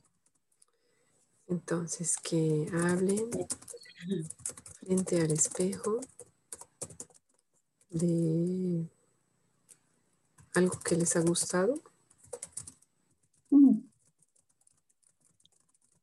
Digamos, ¿cuánto tiempo? A las 3 tareas yo les había indicado que, y pienso que se podría dedicar media hora por lo menos diaria. Perfecto. Y así mejoraríamos. Ajá. Y esta parte de expresar sus ideas y sentimientos, ¿cómo sería? No está bien ya con eso de que hablen frente al espejo, porque ahí estarían expresando ideas y posiblemente también sentimientos, ¿no? Como se sienten, estuve triste, me sentí alegre, algo así. Entonces ya no. O sea, tú ya no quieres aclararlo, o podemos poner aquí. No sé cómo podría aclarar. Algo así, mira. ¿Cómo se siente? Ah, claro. ¿Sí? Sí. Sí, bien. Entonces lo voy a volver a leer. Jóvenes, dediquen entre media hora y una hora diariamente para que alcancemos los 3 grandes objetivos del área. Que lean cualquier texto, escriban un texto de 3 a 5 líneas, hablen frente al espejo de algo que les ha gustado y llamado la atención y cómo se sienten al respecto. ¿Sí? Ahora sí. Hay una cosa más aquí. Volvemos al inicio. Es una petición. Yo soy uno de esos jóvenes y tú eres una persona de autoridad en mi vida profesional o escolar. Y yo te escucho decir, dediquen. Yo escucho que es una obligación. ¿Puede ser? Ahora, técnicamente, si tu energía está de petición, si tú estás dispuesta a recibir un no, no importa cómo lo dices.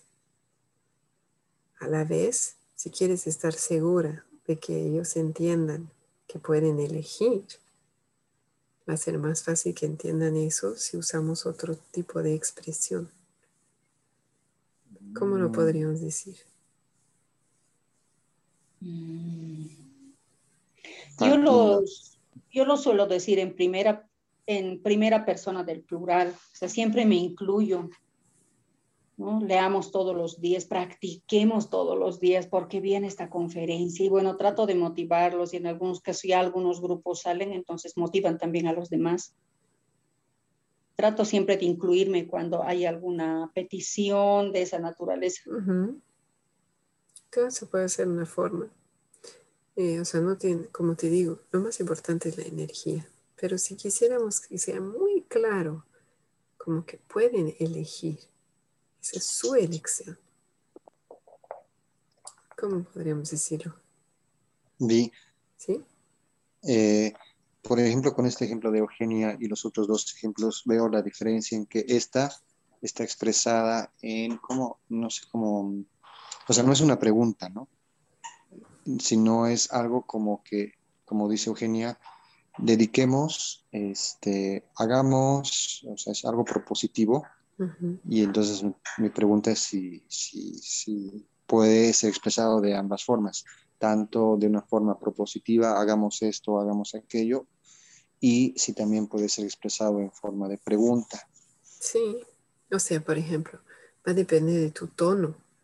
Por ejemplo, si yo le digo a mi hija, vamos a cepillarnos los dientes, en ese tono hay como un entendido de que ella puede decir no.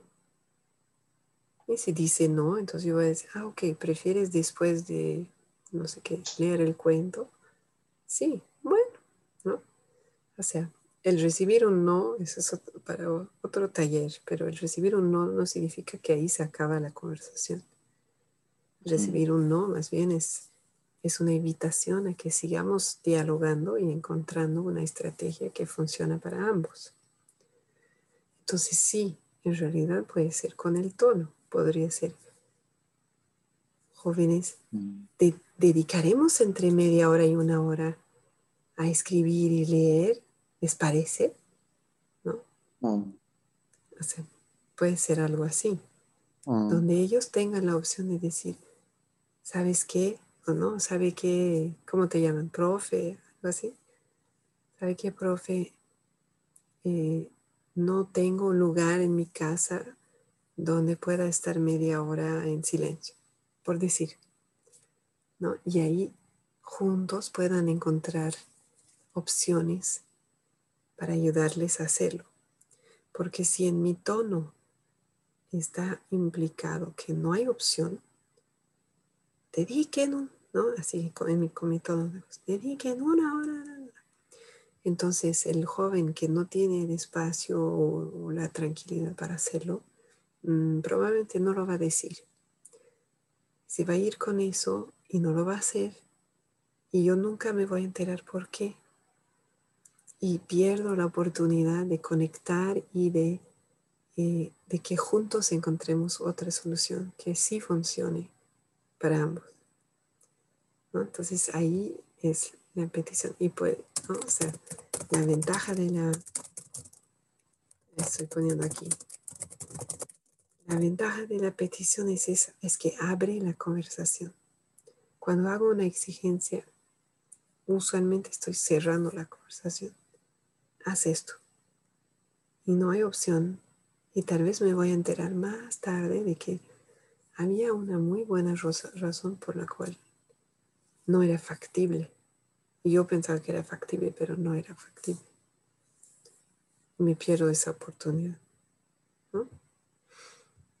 Ok, entonces, dicho todo eso, yo creo que así está bien. Vamos a cambiar a dediquemos, ¿no? ¿Te parece, Eugenia?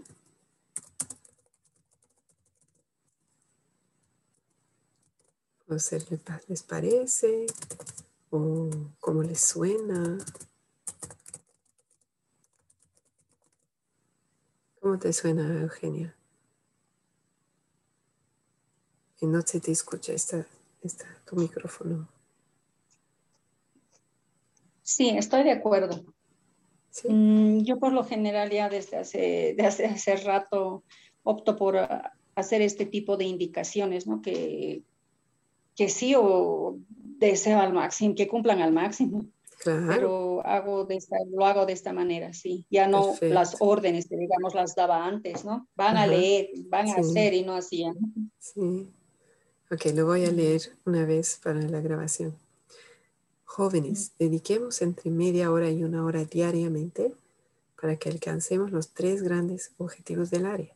Que lean cualquier texto, escriban un texto de 3 a 5 líneas, hablen frente al espejo de algo que les ha gustado, llamado la atención y cómo se sienten al respecto.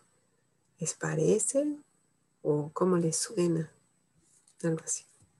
Súper. Bueno, a ver, vamos al segundo ejemplo. ¿Está bien, Diego? Que trabajemos tu ejemplo. Uh-huh. ¿Sí? Yeah. Sí, ahora que lo veo es muy, muy, muy vago, ¿no? Mi ejemplo, pero a ver. A ver, lo voy a leer y vamos a ver cómo lo transformamos. Me llena el corazón si tú me cuidas de la manera en la cual siento que yo te cuido. Aquí además, si me permites, quiero decir 2 cosas. Cuando yo uso la palabra sí, me llena el corazón si tú, de alguna manera estoy responsabilizando a la otra persona de mis emociones. Un poco como si yo le dijera, yo voy a estar feliz si tú lavas los platos, lo que sea, ¿no? Estoy vinculando mi felicidad con sus acciones o no acciones, ¿no? Entonces, lo que usamos más en CNV es el cuándo. Por ejemplo, cuando lavas los platos, yo me siento feliz y tranquila porque mi necesidad de reciprocidad está satisfecha. ¿Cuándo? ¿No? Pero no, el sí implica como más dependencia, ¿no? Algo así. Y lo otro que quiero observar aquí es este siento que. ¿Eso es un sentimiento? No, es como creo que. ¿Sabes? Exacto, ¿no? Uh-huh. Es como creo. Un pensamiento. Uh-huh. Súper. Entonces, tal vez aquí podemos poner cuándo. Pero igual lo vamos a cambiar ahora. ¿Cómo podría ser la petición?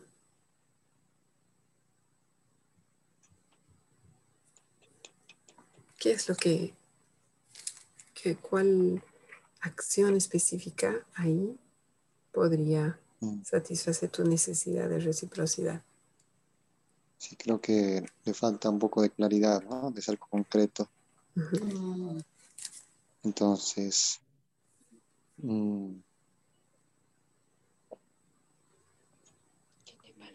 podría reformular. Uh-huh. Claro. No sé si les complica a las compañeras, pero algo así como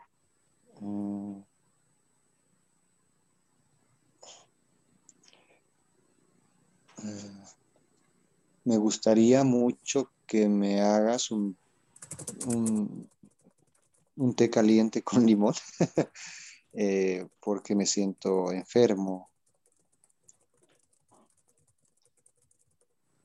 Uh-huh.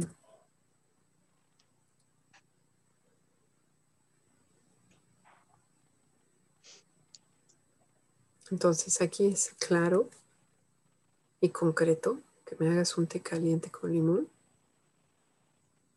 Es afirmativo. Estás diciendo lo que quieres. Me imagino que es factible. Uh-huh. Y es en el presente, ¿no? Es en este momento. Y esta parte, ¿no? De por qué me siento enfermo, es que como que ahí estás agregando la necesidad, ¿no? ¿Cuál es tu necesidad ahí?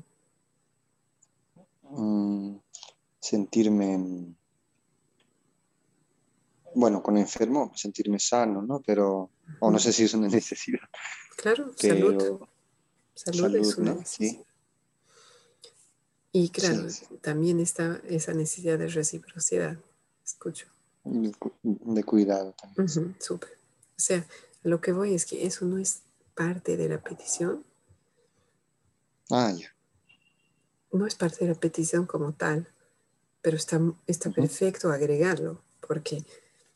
Y más aún si tú quieres decir tu necesidad, ¿no? Pero ahí estás aclarando el porqué. Mm. Cuando hacemos una petición y la relacionamos con la necesidad, no siempre, pero muchas veces va a ayudar a la otra persona a entender qué es lo que estamos buscando, ¿no? Entonces puede haber más probabilidad de que tenga ganas de contribuir a nuestra vida. Que para eso es la petición, es darles una oportunidad de contribuir a nuestra vida. Súper. Y el último punto, ¿no? Para que sea petición, ¿cómo sería el tono, Diego? ¿Quieres leerla tú? Sí, me gustaría mucho que me hagas un té caliente con limón, por favor, porque me siento enfermo. Pero no sé si eso le da la opción a la otra persona de decirme no.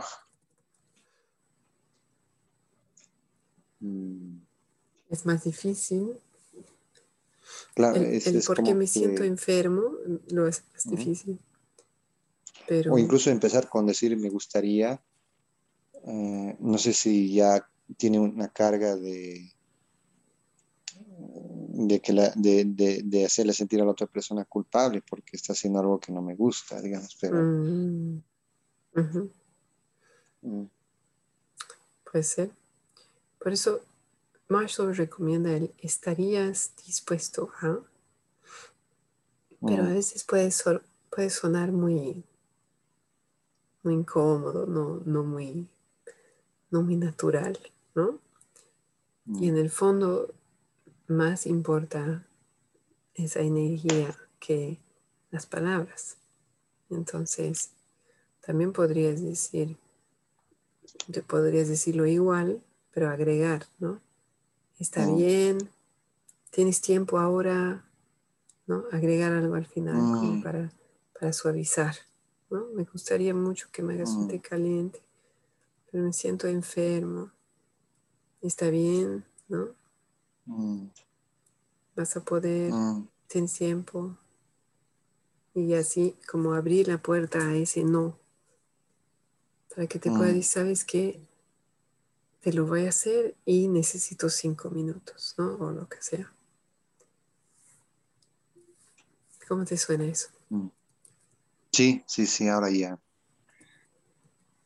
Siento que con eso ya le doy la opción a la persona, ¿no? O sea, podría yo esperar un no, pero como te decía, tal vez el peso de emocional, y yo creo que con esa pregunta que agregas,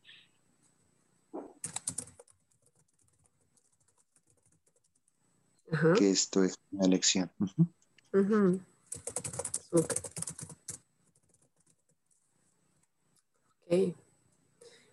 Y ahora les he prometido, o sea, he propuesto dos cosas y no sé si alcanzamos. Entonces tenemos aquí la frase de Marce, y también había dicho que íbamos a hacer un cierre más largo, pero nos quedan pocos minutos.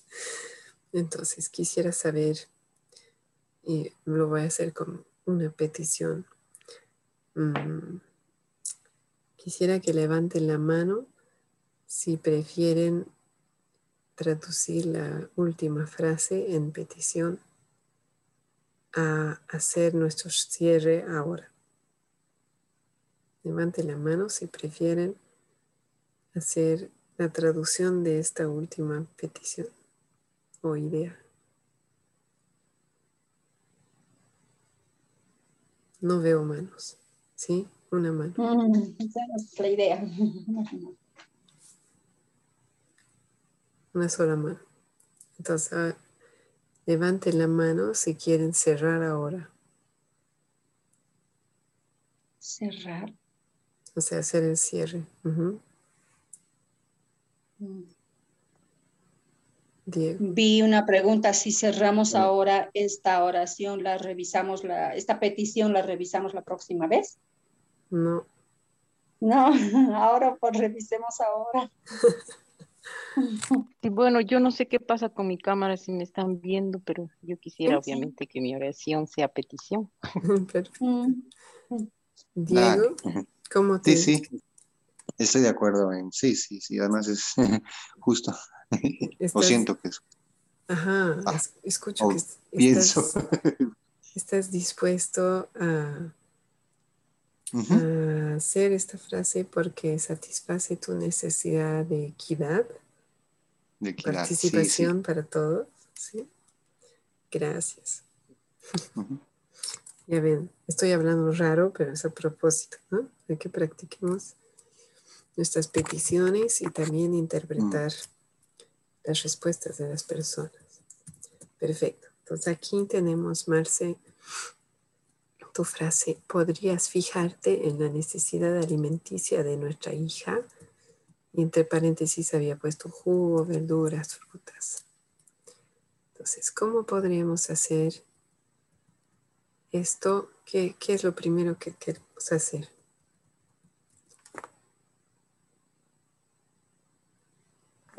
Bueno, ver si está en positivo, ¿no? Ajá. Esa es la primera. Si es factible. ¿Qué es lo concreto que tú quisieras pedir? ¿Qué significa fijarse para ti?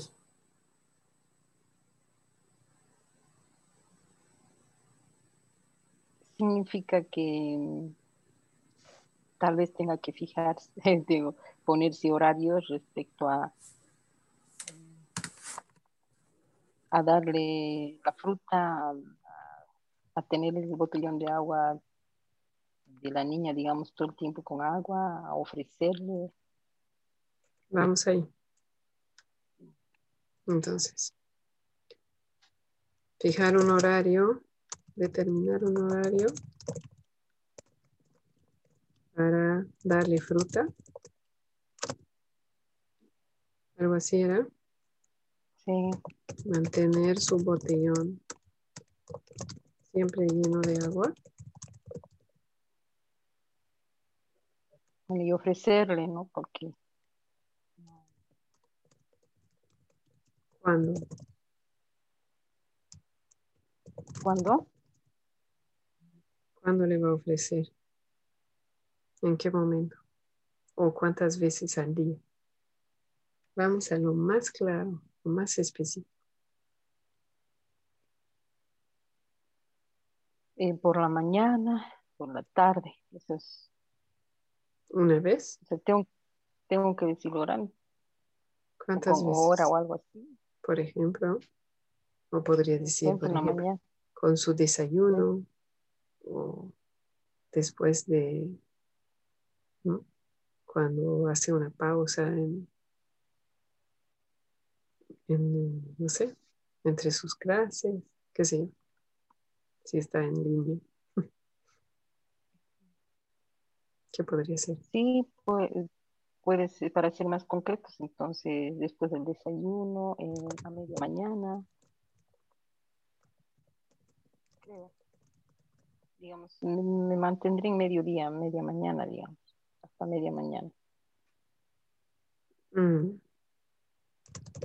¿O no? ¿Cómo sería?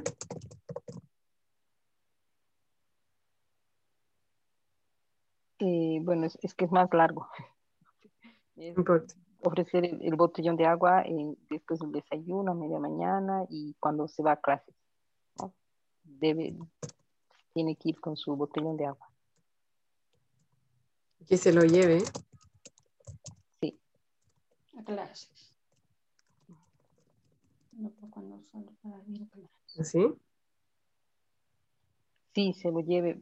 Ella tiene sesiones de fonoaudiología y bueno, solo ahí va.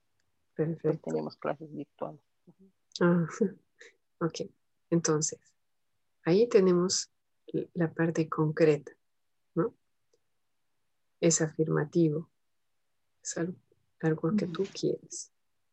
¿Es factible? O sea, tú crees que es factible, ¿sí? Y es en el presente, bueno, ¿a partir de cuándo? ¿O cuándo? En todos los días, por ejemplo, los días de semana, ¿sí? Sí, los días de semana. Los días de semana. Perfecto. ¿Cómo lo vas a pedir para que suene a petición? ¿Podrías? ¿Estarías de acuerdo? ¿Cómo que te nace?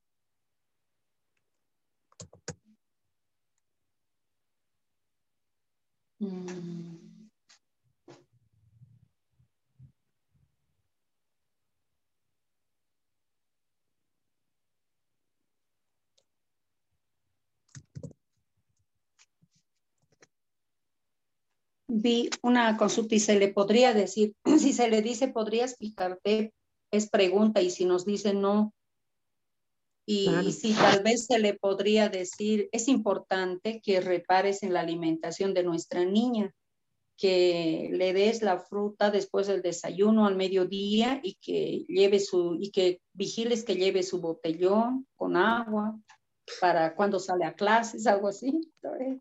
Escucho ahí que hay un temor en ti de recibir un no. ¿Es así? Si le pregunta. Sí, si pregunto y por ahí me dice no. Ajá, pero ¿qué pasa si dice no? ¿Quién le puede dar entonces si yo tengo que salir, digamos? No, lo que pasa es que estamos acostumbrados a pensar en blanco y negro. Es decir, que creemos que hay una sola estrategia para satisfacer nuestra necesidad.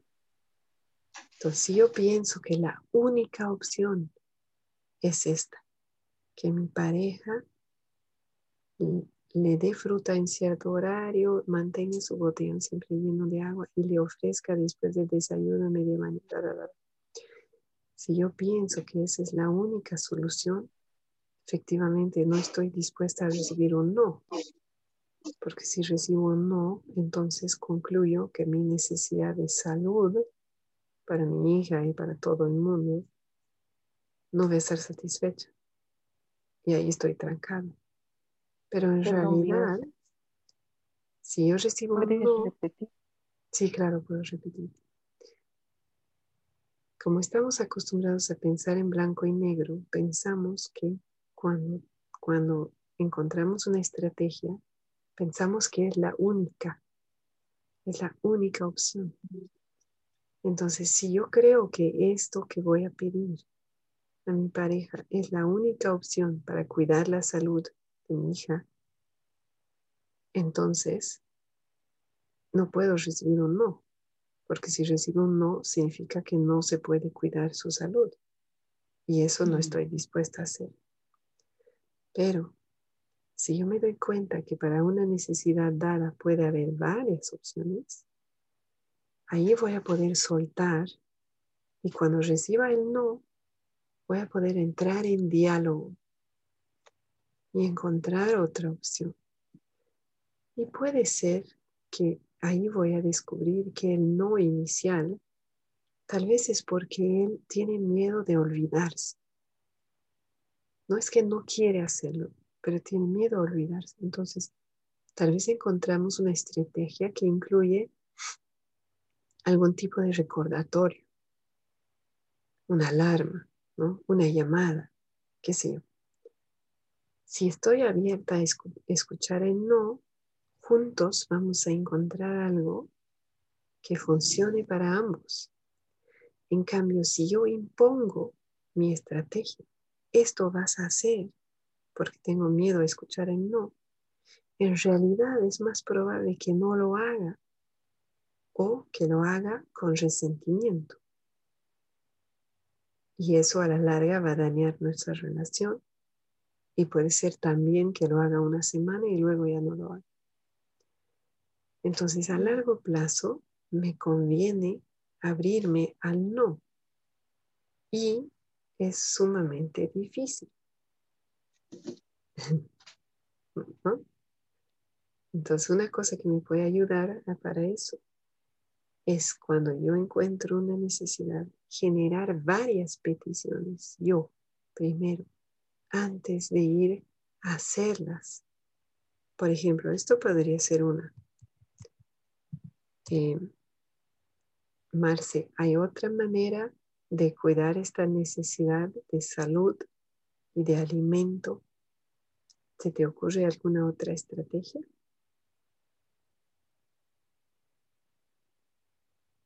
Por eso decía pegar en el refri. O sea, ya he hecho algunos horarios porque se olvida de llevar a la fono, se le pasa la hora, entonces ya hice unos horarios para ella también, para mi niña también. Bueno, sabes que mi niña tiene síndrome de Down, entonces es mucho más complejo que ella se acuerde. Claro. Entonces he hecho horarios y pensaba por eso pegar en el refri un horario también o algo así. Ay, Eva, yo te escuché mal hace rato y pensé que decías pelar fruta y dejarla lista en el refri. No, o sea, aquí el tema es que es fácil sacar una galleta y darle, pero ella tiene que consumir fruta. Ajá, perfecto.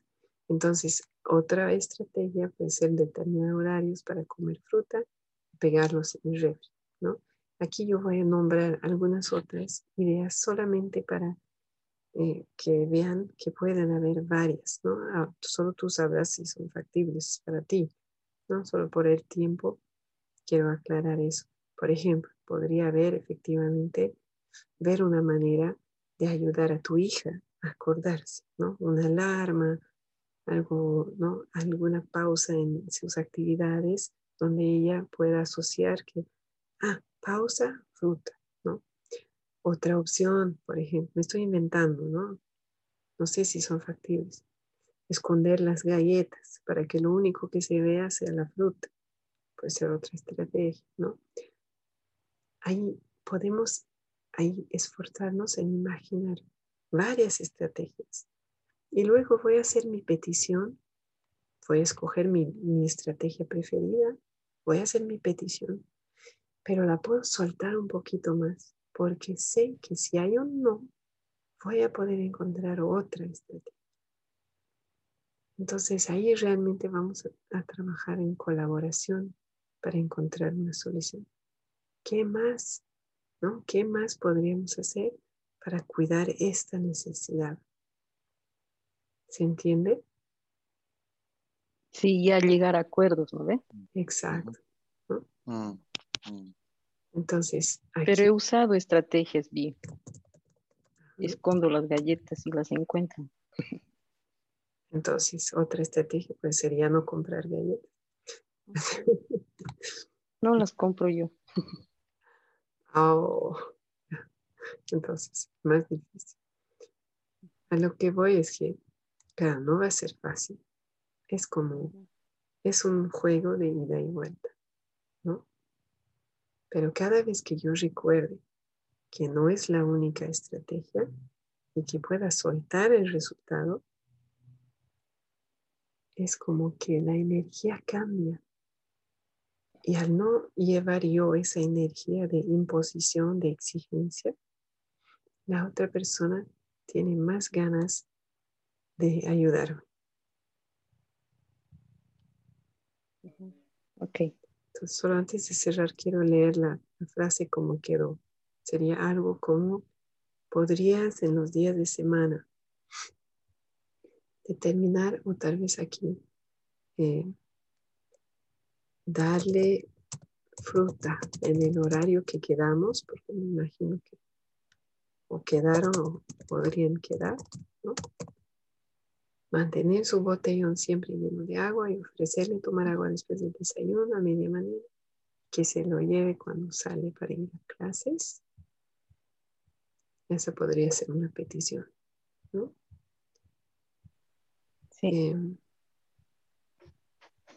Súper. Quisiera algo que decir. Vi, disculpe, las peticiones tienen que ver también con la calidad de oferta que son las otras personas, con el tipo de oferta que son. Yo, por ejemplo, le haría las peticiones claramente a mi hermana porque sé que ella me ayudaría a encontrar incluso estrategias. Si bien me diría un no o no puedo, me ayudaría a encontrar otros o me diría mañana o después de esta manera. Y entonces juntas encontramos. Sé que es una gran oferta para mí. Yo también trato de ser, soy igual para ella, pero habrá que ver la calidad de oferta que son los otros. Es una pregunta interesante. Por el tiempo la voy a responder rápido, pero tengo un audio en el podcast que les voy a poner en el Padlet sobre ese tema. Entonces, lo primero es que cuando estamos en esa energía de petición, me voy a anotar porque quiero decir dos cosas y tengo miedo de olvidarme. Ok. Cuando estamos en la energía de petición, la otra persona tiene más ganas de contribuir. Cuando no estoy exigiendo, tiene más ganas de contribuir. Y la necesidad de contribución es universal. Es decir, que todas las personas, todos los seres humanos, tienen esa necesidad de contribuir. Les da satisfacción poder contribuir a la vida y a la vida de otras personas. Cuando yo hago una petición y estoy abierta a cualquier resultado, estoy dando la oportunidad a la otra persona de contribuir a mi vida. Y de esa manera también estoy mostrando mi confianza en ellos. Entonces se puede generar ahí algo muy lindo.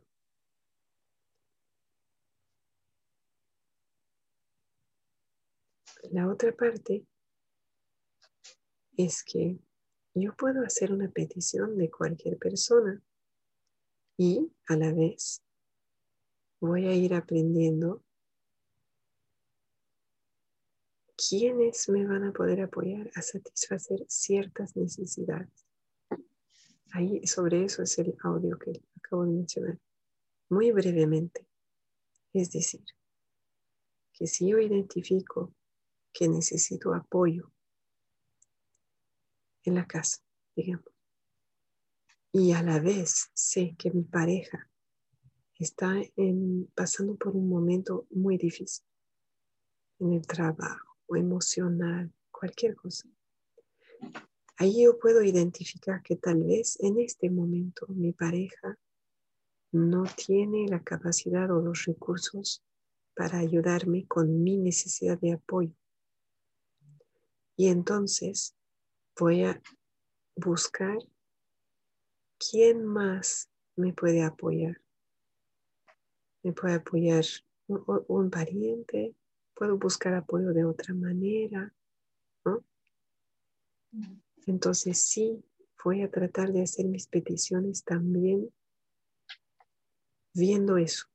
Pero no pierdo nada pidiendo, pero si veo que la persona no tiene o las ganas o la capacidad, los recursos para atender a mi petición y a mi necesidad, entonces no sirve insistir 20 veces.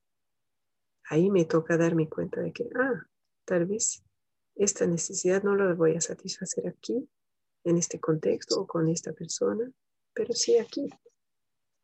O sí, yo conmigo. ¿Qué puedo hacer yo para apoyarme? ¿No? Eso. Ahí quiero cerrar por la hora. La verdad que es un tema de la petición, es muy rico. Y podríamos hacer 4 sesiones, bueno, sobre cada uno de los pasos. Pero vamos a seguir practicando, ya juntando todos los pasos, y habrá más dudas y habrá, espero, más claridad. Entonces, ahora sí, les invito a cerrar, pero ya no va a ser largo por ahora. Sino un cierre cortito con un par de necesidades, tal vez, que están vivas en este momento para las personas que quieran.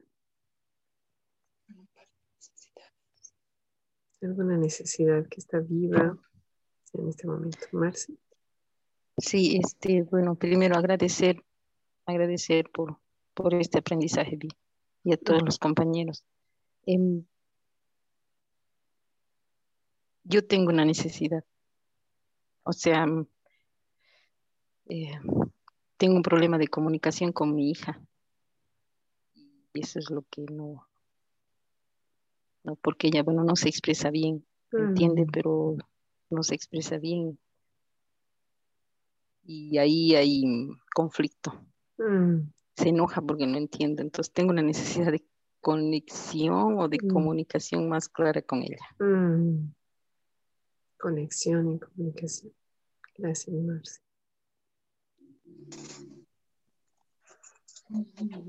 Sí, tal vez yo pueda decir. Sí. Que necesidad, entre muchas que tengo, pues es la necesidad de tranquilidad, tal vez, ¿no? De paz, al saber que a veces quiero alcanzar a hacer todas las cosas que me propongo y no las logro, y eso me pone muy estresada. Entonces creo que siempre tengo esta necesidad de tranquilidad o de paz. Sí, sí.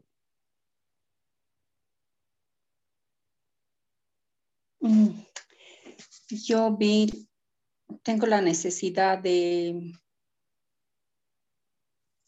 organizar bien mi proyecto. Tengo varias ideas, pero a veces me parece que estoy yendo por buen camino y a veces me parece que ya va a ser desordenado, y otra vez estoy como dije que iba a ser. Entonces, esa necesidad de aclarar bien mi proyecto y empezar a enumerar 1, 2, 3, todo lo que voy a hacer. Claridad y orden. ¿Sí? Sí, claridad. Así es. Y yo tengo necesidades vivas de compartir y comunidad y descanso. Eso sería. Muchas gracias por estar y por participar y por su interés en seguir este camino. Gracias, Vi. Gracias, compañeras. Adiós. Adiós. Que estén muy bien. Igual. Hasta la próxima.